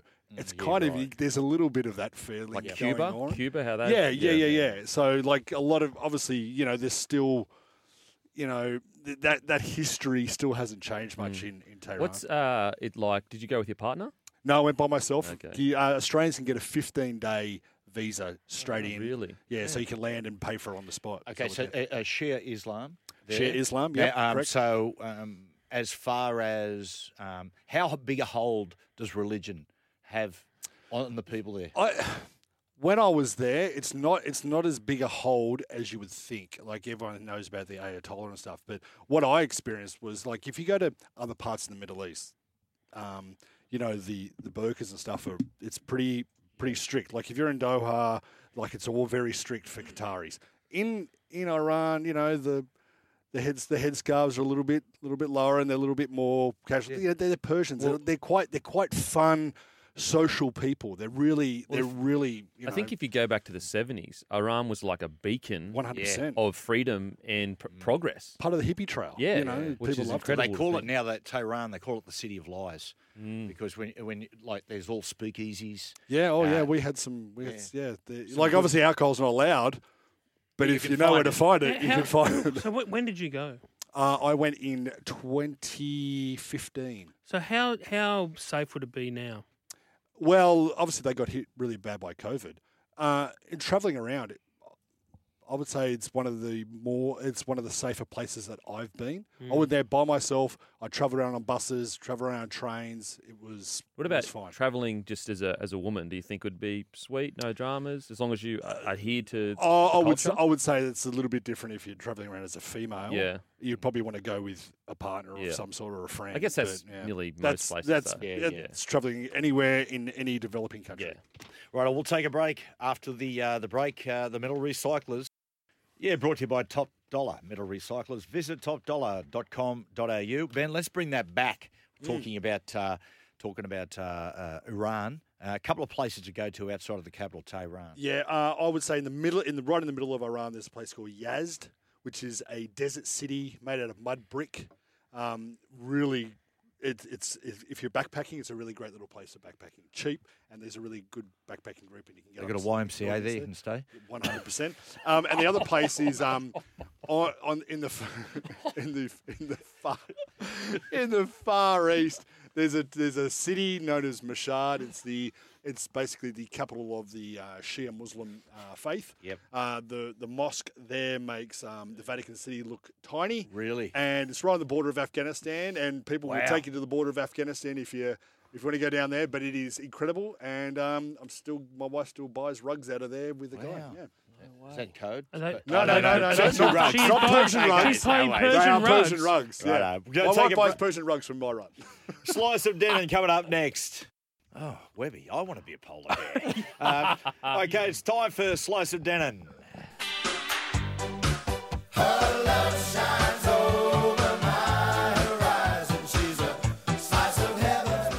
That one- Denan, mate. So, so how'd that one did fade out? No, I'm, it's t- I'm timing the stingers. okay. okay. Um, Denan, who'd you speak to off the podcast, mate? mate spoke to the great Dale Finucane, and I just, Oh, I he's just basically, you know, I know the Sharks are getting raps, but we're talking about a coach in his first year of coaching. Mm. You know, he has not been an interim coach; he's only been an assistant coach, and I just wanted to get, I guess, give people a feel of a guy like Dale Finucane who is just universally respected. You can't find a bloke that talks poorly about him. He talks about why he joined the Sharkies. I was really happy that the Sharks were one of the Mm. options because I'd had a relationship with Craig Fitzgibbon through the Origin, through Origin, Yeah. and through Country Origin when he was the coach there as well. So I think having that prior relationship and knowing what sort of person and play, like a coach that he was, Yeah. the fact that the Roosters had so much success based on his sort of defensive mentality because he's been the assistant and defensive coach Yeah. there for a decade. So I knew that he was going to bring that defensive mindedness to the club as well. And even talking to Nicho, you know, since the pitch that I sort of, you know, every the coach and the head of football or whatever, obviously pitching to go to their club. Yeah. It was everything, everything that I wanted to hear, Yeah, and it okay. was, and it's been delivered on since then. Yeah. So, you know, the just the the culture that he's brought to the club, the defensive mindedness, all that sort of stuff was what he spoke about, and it's come to fruition. And Yeah. that was what I wanted to be a part of moving forward. Now, in about 10 minutes, we're going to talk about uh, Cronulla versus the Cowboys and preview that game. But let's talk about Finucane. Like, um, one of Craig, probably Craig Bellamy's favourite all time player to coach. Uh, they said he was the best ever, number one of all time in the, uh, the Storm notorious, uh, infamous uh, army camp. Said he was He led the the way. standout. There you Yep. go. Yeah, it's it's just Dale Finucane, as as you you know we just said, he is beloved by the Storm, and actually I find it interesting. I wonder if the Storm had a known Cheese was going to the Roosters, would have they let go uh, Dale? I, I, it would have been interesting. But just back to Dale, uh, an incredible player, and and I just think that okay, he's been a little bit in and out with injury, not too bad this year, but a lot of the standards that you know, we speak about Chad Townsend with Todd Payten. And you need a player on the field that's almost hand in glove. You know, the coach is the hand, the player is the glove. And that's what I think Dale represents with Craig Fitzgibbon. Uh, you like that? I love that. I'm going to use Very it. good. Yeah, no worries, mate. No Just worries. jot You can that use But you know, anytime. don't worry. d- Not as he, he sounds like Craig Fitzgibbon when he talks. Yes. He sounded exactly like Yeah. him. Uh, Remember, Finucane was getting. Um, he had a lot of lot of clubs after him. Yeah, he did. I think the Tigers offered Tigers him went a big. huge. 900 amount. or something. they, they Yeah. they went big, but after they were going after Tevita Pangai Jr. and Pangai Jr. Um, basically, you know, went the So- other way. So but here's just the for yeah. mine though, you're right though. Like it is, it was like of all the clubs he could have gone to, he's like it's almost like Fitzy picking the Sharks. Like I mean, Mm, they've yeah. both picked the right Yeah, club, yes. and it's worked out and beautifully and, for 'em. and Nicho Hynes. Like And you know what a Nicho. perfect fit. You know, going there with Dale, and then but then going under a coach like Fitzy. Um, he's mate integrity and work ethic. That's what. See, a lot of these clubs, uh, they looked at it and they balked at Dale. A number of clubs because they said, "Oh, you know, he's only maybe got a couple of years left." It wasn't just what Dale gives you on the field; it's what he gives you off the field. Mm. And you look at like the effect he's on Andrew Fifita. Oh. Like you know, like, and they say that's one of the things that he and McGuinness, like they just train their asses off every Mm. single day. They turn up and they're consistent. They just train Mm. hard, and that's just washed over the, the teammates. and, and no and no player symbolises it more than Moylan. oh, I mean, wow! Matty Moylan was on the was on the you know coming to the end of his career. It was- There- people thought he was he was cooked, but Mm. mate, he's been one of their best. Well, and the interesting with Dale, I, I never understood the argument of like, oh, you know, he's he's only got a few years left because if you spoke to anyone that's dealt with Dale, let's let's say you did go into the worst case scenario with Dale, where he had one year and then or he had two years and then the next two he he struggled, he couldn't in the field. I think Dale is such an honest bloke that if you sat down with him and said, mate, you're clearly not playing footy.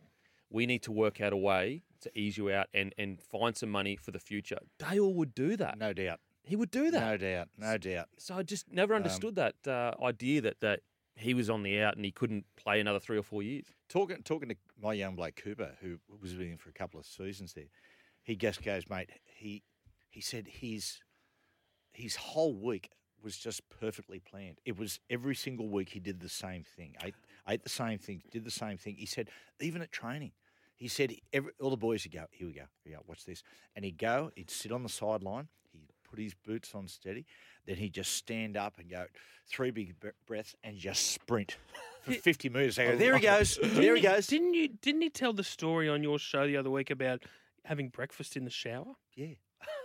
Time management. He he'd get up at exactly the same time, and to make sure that he arrived at training the exact time, he said uh, he'd sometimes eat breakfast in the shower. I, I said, "What sort of breakfast? Like bacon and eggs?" He had no, no, And porridge. porridge. You know, but like, what's it, it's stuff like that. It's great in setting standards for the team, but it's also great for a bit of laugh. It gets the boys up, and it, it seems kind of contradictive because you're like, he's the serious guy, but it actually gets the boys up and about, seeing him run out like that. Another thing in the interview that um, that I had with him that I just thought, if you ever need an example of this bloke's class, it, it was this. So basically. I asked him, you know, the Sharkies were interested. He's like, yep, really interested, and I wanted to go with them. And I was like, you know, what other club was interested? And in my head, I'm thinking this is going to be a great snippet because we get to see who was really keen on Dale Finucane because then we can see, you know, what plans they're making with rosters. And the first thing he said was there were plenty of other clubs interested, but I'm not going to say who they are because I don't want to, you know, ruffle any feathers or whatever. Yeah, that's right. I, I, other players listening, go, hang on, here's my spot. They were going to, yeah, that's right. That's class, That's isn't it? pure class. Whereas most uh. players would have, ego wise, would have said, you know, this was interested, this was interested. He's a class act. And the Sharkies, I, I, I know they're getting raps, but I still don't think they're getting enough raps. They, they finished second. Yeah, I know. Yeah, Second. they did. So it was funny too. He got there, like our again. The young bloke came back for Christmas last year, Cooper, and mate, suddenly he's playing the guitar and singing, and I was like, where, where, did, like, who are, who are you? Like, where did this come from? He said, Dale taught me. Because he's an No, wow. unbelievable singer, Incredible. isn't he? Yeah, yeah. incredible. He loves Ed Sheeran. He, that's his, he's, uh, you know, basically, I don't know, idol, but it's his favourite Yeah. singer.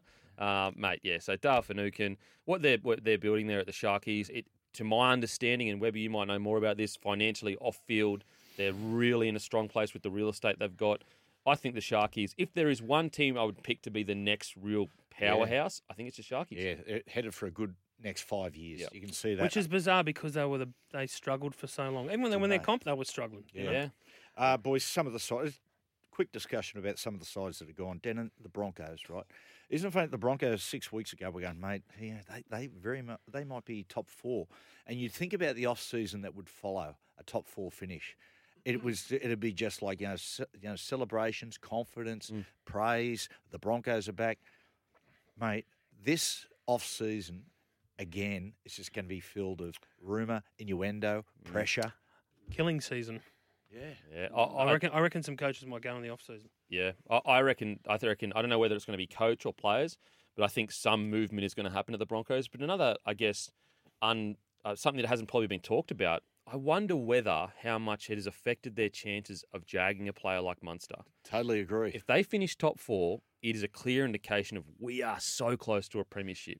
Well, Whereas if Munster yeah. looks at them now and goes, Denan, really. it- when, when they came out that the Broncos were keen on Munster, I thought to myself, well, I reckon that's where he'll go. Hmm. Here's a side they're about to sort of climb back to being the, one of the apex sides. Yeah. Uh, on the bounce back, all these. And I thought, mate, that's a very attractive. to He was a Broncos to go to fan the growing up. Broncos fan, and suddenly, man, the way that season's finished. Who would go? um, Th- who honestly, like it sounds crazy, but who would go there right now? Like, okay, yeah, we're in a better position, To, but Bri- co- to Brisbane? Mm. to Brisbane, Oh, I don't know. It's but we don't even the coach. The coach is under pressure. Mm. But the, Bronco, the Broncos will always be able to attract players, won't they? Uh, we mm. struggled for a- for a few Well, years there. Well, I tell you what, it was looking like really bad timing. I'd rather go the Broncos than some of the other bottom. Oh, really, Oh, yeah, really yeah. struggling Now, teams. now for sure. But I- I think that if you're a top top tier player, you would hesitate more than you would hesitate at say, essentially, Souths. you know, Yeah. South Roosters, E- Eels. Yeah. They've become Storm. that sort of next tier down. Whereas Broncos used to just pick, Oh, just go boom, boom, Well, boom. Um, it, it was looking like really bad timing for the uh, the Dolphins. Like like suddenly the Bronco uh, the Yeah. Dolphins come in and the Broncos re-emerge, but now you know they're looking and going, well, you know, Mm. if sides are going, like, I'm going to go play under Wayne, or, I- do I go under the uncertainty? But I thought it was a really interesting comment from Ben Ikin this week when he said, "Yeah, we're going to have to ask some serious questions of the coach Mm. in the in the in the end of season review," and I thought that was pretty pointed. So It's I um, just the- the thing with that is, regardless of whether you think Kevy can or can't coach, those losses were not coaching decision losses. They were not selections. They were not plays. They were not game plans. They were purely attitude. And it's evidence of a young squad because a young squad turns around and says, "I don't like this. I don't like Yeah. that." And they go, "It's not my fault. It's everyone else's fault." Whereas an older, experienced squad goes, regardless of how we feel, Yep. we have a duty to this jersey to So- play well. some of those players, those young players, really hit the wall. Mm. Selwyn hit the wall. Ezra, like a number of them, is really it just post origin? Can you I- I- is I- it? Can you just put it down to that, or is it more? I think there's I think I think there's a number of factors. I think there was I think during the post origin period where the where the gas just started to go out of the tank, they suffered a couple of bad losses and I reckon confidence just Went fell down. away. Momentum just Because disappeared. Payne hasn't been the same player. No, he hasn't. Um, No. Just quickly before we go to, I've got a couple of minutes here. Tigers, that last performance. Oh man, you know, and I, I said before, I was sitting with Michael Maguire watching the game, and at one point it was. See you later, Ben. He's off. He's leaving early. He's gone to He's gone to see. Mate, going to well, Tehran. well played today, mate. Good. Off to buy some off to buy No- some rugs. No worries. Us some Yeah, rugs. The yeah. No, that's rugs. good. Um, mate, that last performance when it was forty-two 0 with ten minutes to go before half time, I'm sitting there going, mate, this could be, this could hit hundred. Well, but I love that the chairman Lee Hagipantelis said in the pre-match function, "We're going to win today. We're going to win. When all else fails, there's always delusion." When they they chaired Jimmy Roberts off with the crowd booing the team. That's like uh, that's one of those ones where it's your last Well, game. it wasn't really like a Wayne Pearce sort of send off in 1990, was Jimmy it? would have been when they're trying to hoist him on their shoulders with, the, with the cold crowd booing. You're Oh. going, no, Oh. please, no, put me down. Maybe not. Yeah, Maybe not. one thing I'll say quickly about the Tigers is what I cannot understand for the life of me is, you know, the rhetoric kind of has been, okay, Tim Sheens is coming in. It's a new era next year. It's a new era. Why didn't that era start as immediately as Michael Maguire? I cannot for the life of me how they didn't say, when Michael Maguire was gone, boys, it's the new era right now. Yep. And this is, it doesn't matter how we go at this, this season, we're building for next year. Instead, they went, "Noddy, this is yours, baby." Oh, Oh, and poor Noddy. Like, Mate. yeah, what the Now, now this guy. is no this is no disrespect to Joe Ofahengaue at all, but he was this week voted their players player. Started half the season off the bench. To me, that's not what that's not what a, a, a firing football club. They- Like their best players need to be their their players in key positions. Well, if you look at, if you look at Cronulla, one of the keys to Cronulla is that all of their players are playing to their potential, Mm. Uh, and that's why you know they, they they're not a superstar team. All of those players though if- play to their. If you're. Luke Brooks and Tim Sheens are saying, no, no, no, he's going nowhere. He's here for the rest of his career. Going, oh please let me out of the Oh, gulag. Well, just quickly with the oh, Tigers as oh, well, let like, me go. they- me free. most clubs have like backed at least one of their spine players. I would argue that not a single one of their current spine players are fully backed by the club. Yeah, I which agree. is I agree. Bizarre. Yep, definitely, and they just keep changing the. But it's all right. They've got a centre of excellence. They'll be okay. Yes. Oh dear. we move on to my nights. No, let's leave that alone. I'll take a break. Sound advice next. Whatever you bet on, take it to the Neds level. Gamble responsibly. And we've got Timsy on the line. Timsy, welcome, pal. Morning, Matty. Thanks for having me back. Mate, it is always our pleasure. Thanks for taking a little bit of time outside of the yaku- the jacuzzi. I was going to say, I was going to say the yakuza, but uh, no, not the Japanese mafia. Uh, mate, Panthers up against Parramatta tonight. It's going to be wet and slippery out there. Yeah, what a way to kick off the finals, this one, Matty. Understandable the Panthers are our $1.40 favourites at Neds, but a really intriguing one given that the Eels have already beaten them twice this year, so maybe a bit of value on offer for the upset here. $2.95, probably even more so at $2 line, 7.5 points. Now, hard to split these two. The Sharks at home, crucially, against the Cowboys. Yeah, Profiles is the match of the week, this one, in my opinion, Matty. Wouldn't a win for the Cows be enormous? I know I wouldn't want to be an away play in a Townsville prelim. Uh, their good record on the road this season is what they're going to be leaning on here because they are $2.15 outside outsiders at Neds. The Sharks are $1.72, $2 lines, two and a half points. Now, this is the one I'm looking forward to. Sunday afternoon, Allianz Stadium. It's on again. Roosters versus Bunnies.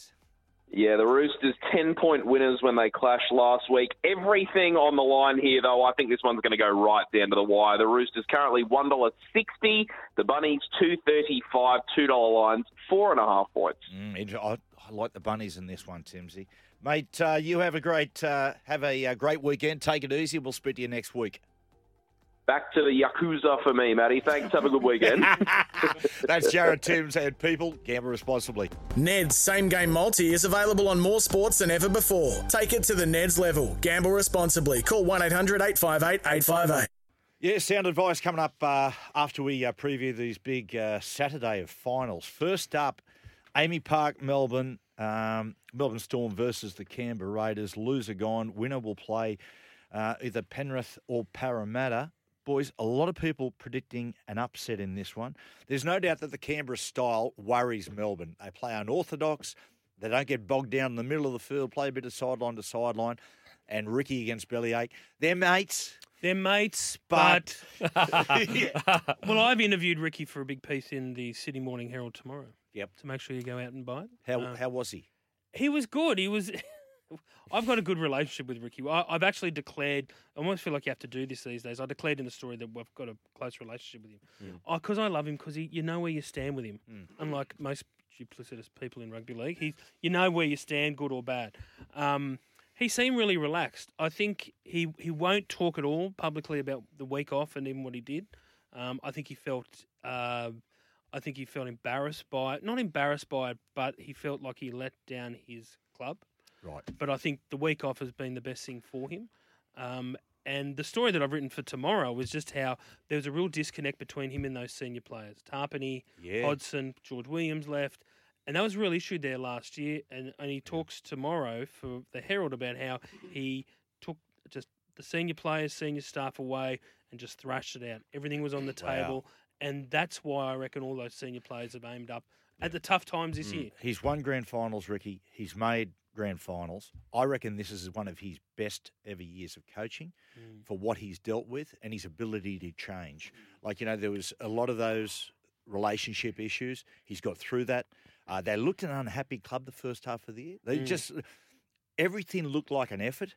Uh, you can see that halfway through the season, he had the nous to go, okay, this is not working. Let's change. And almost like the week after they played South and they were just playing sideline to sideline and and backing themselves and and just the improvement in the players. Bloody hell, mate. If they make a run through the finals, Hudson Young's going to give Mal Meninga a lot of food for thought, putting him on the plane.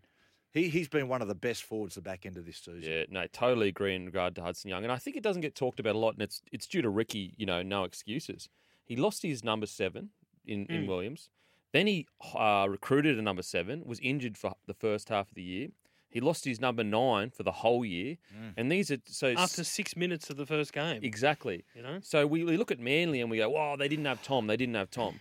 Well, we're sitting here with the Raiders. They didn't have Hodgson. He's Yeah. their captain. I mean, I know he stepped down, but he's their main guy. He, he in previous years he was as important to them as Smith was to the Absolutely, Storm. absolutely. And so I agree with you. I think if this happened five years ago, I think Ricky as a coach, the whole place implodes and he rebuilds everything. Mm. I think the mature, better coach that he's become, I think it's incredible that what he's done this Right, year. Let's have a talk both where they're coming from here. So the Raiders win an absolute cakewalk, 58-10. As we said before, if they kept their foot down, they score at least 80. Uh, whereas the Melbourne Storm win a really gritty, tough, or lose, sorry, a gritty, tough 20 to 14 loss, three tries each. That's one thing does concern me about the Raiders. They've come in soft. Is they've come in off a, a game where it was basically, you know, and, and no, no fault of their own, but touch football. Mm. It was a touch football intensity from the Tigers. And see, I don't know. People seem to be putting a red line through Melbourne. I Uh, know. How many times has this happened? Oh, exactly. man. But th- this is the time when they actually. This is where they come out and and show why they're so good. Mm. You know, I, I think. Uh, I find it. I think it's much closer than people think. Um, I thought that uh, last week I've never seen Melbourne make so many errors of their own accord. Things that I, I don't. not to. They, they rarely. I know they've lost this year back to back, but they rarely put in bad performances back to back. I'll tell you what I reckon hurt them when when they beat uh, they beat Penrith in a really gritty game, 14 0 And I know Penrith had you know, Cleary was missing, and, but it was a really gritty performance, a typical Manly, uh, Melbourne performance, and all the data they got from that game showed it was uh, like it was finals intensity. And I thought, yep, this this is this is where you can see Melbourne coming back. But then suddenly they played the Broncos, which was just a complete cakewalk. They Mm. just gave it to them, and watching Melbourne in the last year and a half, that type of game isn't good for them.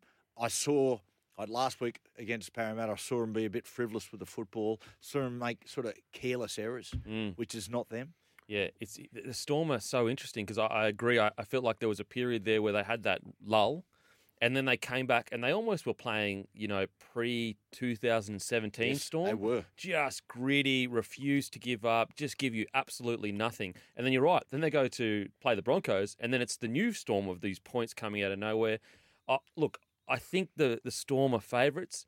But I, I I know the Raiders have had a soft run, but I actually like that for the Raiders because yep. just get them on a wave, this confidence, because they just need to play three good games essentially, or four. I mean, if they get into a grand final, I think that's a win for them. Definitely. Um, I think Storm will just pip them, but honestly, it's almost 50 50. Th- This game is exactly in Ricky's sweet spot. Yeah. This is exactly what he loves. Okay, second one that night. This, is tough one to pick. Cronulla at home though, up against the Cowboys. If Cowboys win, they or either side wins, they get a week off. But the loser will face either the Roosters or the Bunnies, which is that's man that that's that's that's a tough rebound. Uh, what are you thinking, boys? I Where, ca- where, I are- ca- where are sorry. Cronulla at, firstly, Webby? Because they've won uh, a win, not a, important. It was a nil against the Dogs. It wasn't a great performance. And last week against the Knights, they turned up with an attitude that they basically thought they were just going to be able to canter to win. I reckon Fitzy will have them ready. Have 'em- have 'em and they're going. at home. That's, I think that's a big. What does Joey call it? The Bermuda Triangle. Hard to win there. What's the weather doing tomorrow night?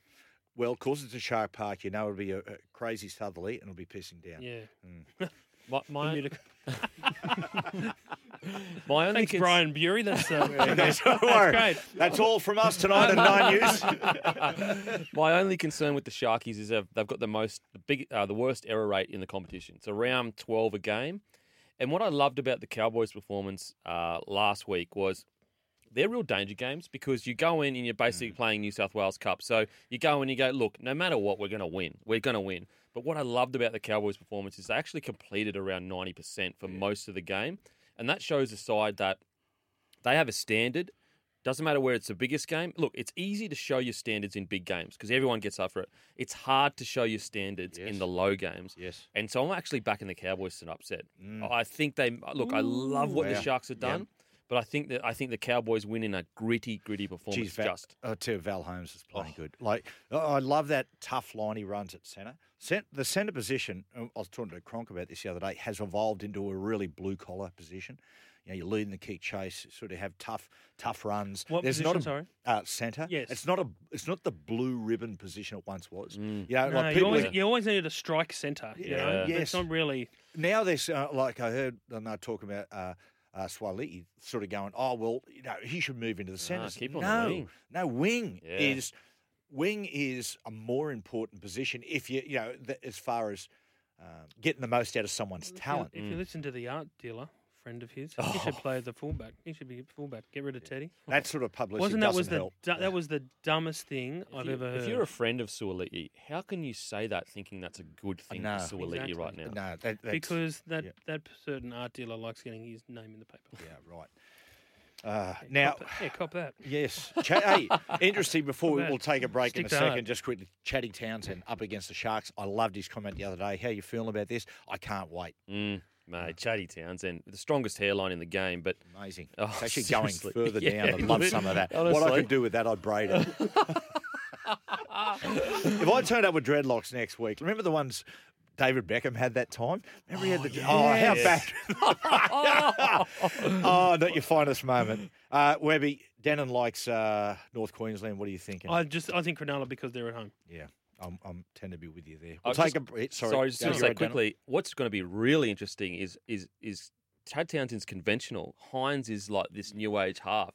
It's like almost like old versus new. So I just can't wait for that matchup. That'd be terrific. We'll take a break. Sound advice next. Okay, it's time for sound advice, people. Now, last month, without Jack Johns here, we've we've done a lot of great Australian albums. Today, album is again. It's a, it's a great Australian album, a largely forgotten one. Jets debut album, Get Born.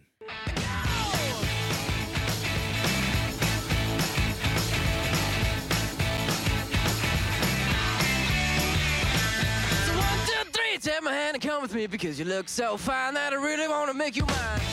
Jack Johns, hey mate, really appreciate you making the time to come on today. Yeah, mate. I've, I've, I've seen to have uh, I've seen to have finally found my way back to uh, SEN on Fridays. Yeah. Jack, this is an album that we played a lot in the car, trips down the highway to Newcastle. Yeah. It, well, I think this album and uh, Queen's Best of was the first two albums I had growing up. Like this little this weed CD voucher, and then uh, uh, a sus. There was this sus stereo that he gave me as a kid. Um, Oh God. yeah. I got, So- I got, so- a, got a filler. Just, I just feel like- quickly, how can, a, the- how can a stereo system be sus? I mean, what, Oh, uh, do that's- put a dress on it? Or? my, my first album was Hits Alive '85. what an album. Oh, one of the great- Mine was Over the Top 1981, first song, Mickey. Um, oh, God. Shout out, rest in peace, Tony Brassel. Um, uh, Jack, Tony Brassel. Yeah. No. Oh, was it Tony Bassel? I don't Hey, know. Tony Brassel's the Hobart. Sky Racing expert, Sorry, Jack, what were you saying? and he's still alive. Yeah, the, yeah, the brass, uh, mate. I hate his tips. On, every time I back his tips, it never seems to win. Yeah. So sending some hate out to the brass. Yeah. No, it's Toni Basil. Toni Basil. She wrote, she sung Mickey. I don't know. Rest in peace. Oh, Mickey, mate. what a pity. You don't understand. You're now dead. Take you by the hand when I take. Anyway, I feel. Joe, Jack, um, question on Jet, right off the top. Uh, Chris Cester, of course, one of the great singers. Where did this band go to? Why did they break up? Yeah, they sort of didn't get um, their last album, Shaka Rock, actually got got it had some good songs there. It had uh, She's a Genius, Seventeen, but they sort of went out the door real quick. He actually he moved away. Was Nick, I think it might have been Nic Cester. He uh, who they're, they're the- they're brothers, Chris and Nic Cester. Um, one of them moved away to Italy. Yeah. Um, so yeah, they, they went they went off the wall, but they, they had three pretty pretty pretty good albums um, here in Australia. That that did this was obviously um, their debut one, which is um, considered probably uh, their best, but and sold the best. But a lot of that has to do with a bit of timing as well. Yeah, and you're right, Jack. And timing. if you listen to this one, this album, it's almost got there's uh, elements of this which have an ACDC feel to it. The next album, what happened, Jack, and I think crucially for the band and the direction they went was that they toured the world with Oasis in between, and they put out the album Shine On, which, in my opinion, like the music that I like, I find it a far more superior album. But as you said before, it just didn't sell as well. Yeah, t- timing wise, like there's a lot that sort of that sort of impacted the band um, because it came out in 2003, but they released a lot of singles. So they had "Are you Gonna" like on this album? They go, "Are you to be my girl?" "Roll over, G- DJ," "Look what you've done," "Cold Hard," um, that word. I don't know if I can use that word. I can. I'm not Yeah. Oh, bitch. Okay. Yeah. Uh, Oh, not that Hey, word. hey, I thought you were going to say dude. Don't, don't take your night's aggression out on us. it's been a long year. Yes. Um, get, get me and get me out of here. So those five singles were they were, they were all released. So, so were you referring to the Knights there? no, that was their fifth single. Um, they um, they yes, they released these singles before they actually released the album, and then um, then they released the album on top of it, which obviously had plenty of plenty of um, had plenty of backing um, from all the the radio airplay with the singles, but they also like really good timing with all the Apple ads when the iPod was coming out were coming Oh, were being right. released. Yeah, yeah. And um, Are You Gonna Be My Girl was one of those, you know, they had like three or four tracks. They had like Journeys, um, Don't Stop Believing, and a few other ones that were getting played around the world.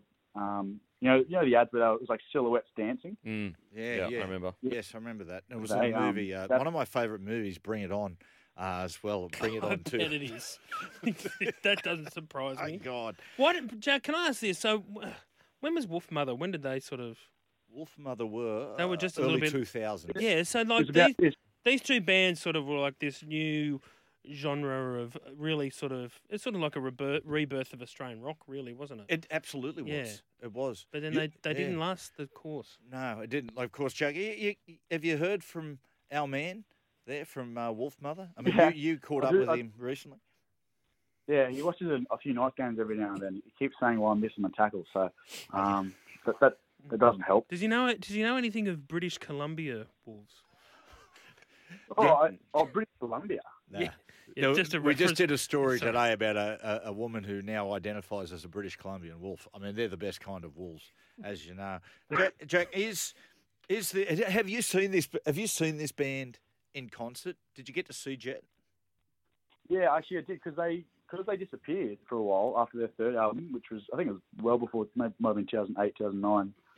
Um, I went and saw them in 2018 um, in Newcastle. They came and did like a, a tour, a brief tour when they were doing so they were doing those Taronga Zoo gigs for a bit, and then they popped up to Newcastle at the next, and I went and watched it then. But they, they were they were really good actually. They had a good crowd too. What what was the Taronga Park? Um, Oh, that's live. you know they do yeah. those Taronga Zoo. twilight concerts every now and then at Taronga Zoo.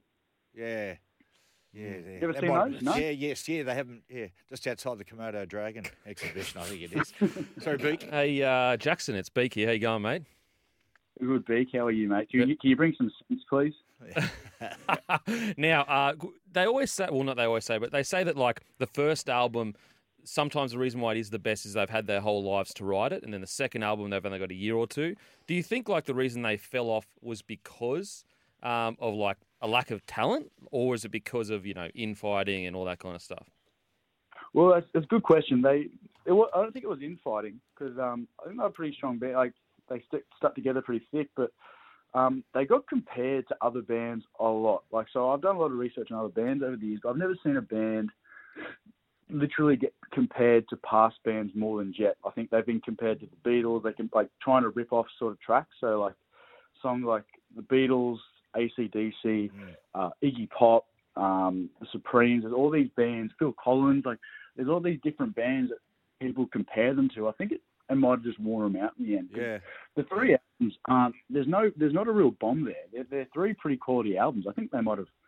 They might have just got sick of it all. I, I remember when I, I only saw them. They did a performance at the Arias once, which I was nominated for an award. Bring back the Biff. Remember that song? Red Were you Dragon? nominated for an yes, Aria? For- Yes, I was. in what category? Uh, I don't know what it was, uh, Well- but I didn't win. I was know- in the I was in the toilet when I heard, and I said, "Oh no!" This I was Oh. dressed as Reg, and, like- Mate, and we're doing the red carpet, Mm. Weber.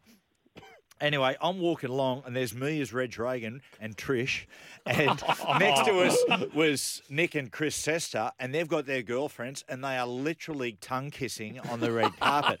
And Trish looks at Reg and goes. Where's "Uh, mine?" Why, why aren't we doing that? And I said, because I'm Reg and you're Trish. That's why. Uh, and you didn't win it. What what, what was the category? I think it was best parody or something like that. Yeah. Well, I just thought you know Fatty and Sterlo's backup vocals was so good in Yeah, it. and they just wanted to be there Yeah, they so much so you could keen, see that. so keen. Uh, Jack, A I'll- plus I'll- to F minus.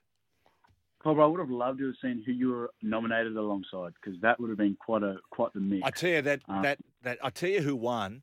Um, that flip, Peter Hellier, he won. I don't know what it was for, but Oh, anyway, God. yeah, yeah. Beaten by Be- Peter Hellier. Yeah, God. Wow. Give it up, Johns. Yeah. Righto, Jack. Well done, mate. Uh, now, are you are you home now? Mate, I've just arrived home. Going for a beer with um, with Andrew uh, in about half an hour over in the east. So I better duck across the bridge. You're going. You sorry. You've come home to see me, and you're taking off to go over to the bridge to catch up with Joey. Yeah, because you know he's um he's a lot of fun, especially on Friday afternoons. Uh, tell him Luke Keary sends his best. Good on you, Jack. See you, man. Uh, we'll be back with our tips in a second. Yeah, welcome back. It's uh, pointy end of the show now. Uh, shortly, we're going to give our uh, tips for the weekend. But uh, Dan, talk about UFC. UFC has been cancelled. Well, no, the press conference has been Press cancelled. conference has been Yeah, so cancelled. there's appa- reportedly uh, the press conference was cancelled due to a fight backstage, and so Dana White hasn't said exactly. He won't elaborate, but journalists are saying that it was between uh, Kamzat Chimaev um, and Nate Diaz's people, and there were over hundred people involved. That's what's being reported at the moment in the blue backstage. What great publicity for the fight, mate? Exactly, exactly. You know, we, they need more blues at NRL press conference. Yes, yes, yeah. It's it's mate. They do it well. They, they are. Um, I mean, I'm not going to like. I was going to say the WWE, not as far as the fighting. I mean, it's a little, but it's just as far as how they promote The event. It is brilliant. Speaking of which, what, what, what about Black Sabbath just played with Ozzy Osbourne played at halftime in the uh, In round Bills one. Rams game in, for round one, and, the, and and the match was opened by The Rock. Remember he did it Super Bowl? yes, he did Super Bowl too. What I um, love about the UFC as well is they've kind of broken convention where a lot of people say, "Oh, you can't say that, and you can't do that." Oh, the club, the the, the company will get rid of you if you say this. Dana White just says, "No, go for it, go for it. Let's Yeah. just do whatever." You... They well, you know what though, but I reckon though the way that their approach to media and their athletes is is, is like starting to seep into other sports. Have you ever heard uh, athletes drop the f bomb so much in Mm. in interviews these Yeah, days? yeah, they for love sure. it. Yeah, it's just become yeah. It's just sort of washes over. That's funny. Swearing like that. You know the Yeah. Guardian newspaper when I was over there recently. The Guardian newspaper they leave. Leave just leave the swear words in. There's no dot dot dot. It's interesting when I for the F when I for when the I F word. I know that. when we first started put that in the doing- paper. When we first started doing the podcast on nine, they they were leaving a few of the Fs in. One was because our uh, editor um, sort of watching, half watching, and just left a lot of the Fs in. Let it go through. Yeah, went through to the keeper. Oh, right. Um, I, I tell you one the other day, talking about the UFC, Tai Tuivasa when he fought Ciryl Gane the other day. What a fight! What a warrior he is. I thought he had him. Yeah, when, when he, he dropped dropped him. Ciryl Gane. Yep. Um, man, Mate. I, what a talking about selling yourself, mate. Sometimes when you uh, when you don't win, you still win. The way he prom- the way he presents himself, Mm. man, he's good. Uh, He's, you know, what he's really good at is that you know we have a a very uh, typical kind of Aussie person that represented to the world, very ochre and Aussie. Bam Bam represents a, a growing um, kind of sector of Australia, of Yep. Western Sydney, Yep. and he does it so well. Like he's got the Aussie larrikin in him, but he obviously also has the Western Sydney side of him, and he represents it like he couldn't be more entertaining. He couldn't be more entertaining, but also he lives and breathes it. He doesn't talk about, you know, I'll fight anyone, do anything. He goes out there and will literally fight anyone, anytime. And talking to him about you know his rugby league career and why he went away, and I said, you know, what was it? And he goes, you know, just coaches, man. He goes, they get there, they come off after the game. He said, one coach just goes, come on, boys, tell me what's going on. And he said, I just went, mate, we're not, we're- we're this, we're this, we're this. And he goes, hey man, don't be so negative. and he said, I just went, stuff that. I'm just going to go and do my thing. Yeah, and he has. Incredible. Yeah, incredible. We'll take a quick break. We'll be back with our uh, tips for the weekend.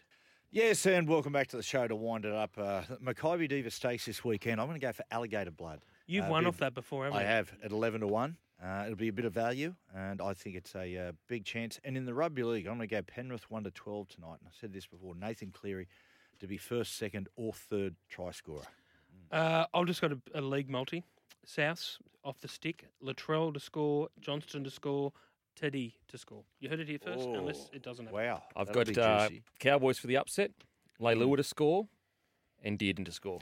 Uh, Reuben Cotter, he's not in any doubt, is he? He No, be- he's no. he's actually named as a starting front row. Geez, I love Reuben Cotter. Oh mate, He's I their like- version of cheese, the way Yeah. he plays. I like Dearden.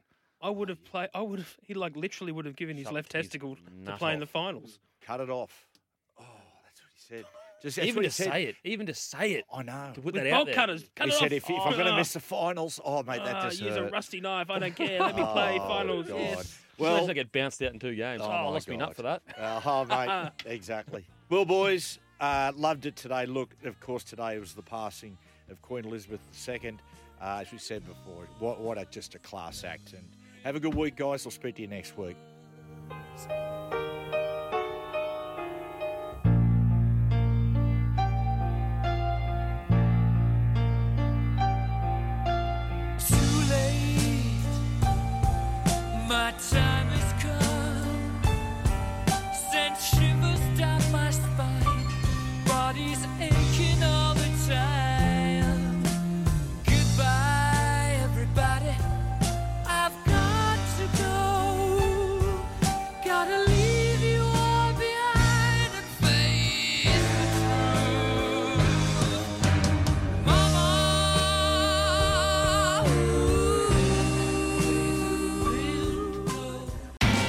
Sometimes needing new tyres can catch us by surprise. That's why Tyre Power gives you the power of zip pay and zip money. You can get what you need now, get back on the road safely, and pay for it later. Terms and conditions apply. So visit tyrepower.com.au or call 13 21 91.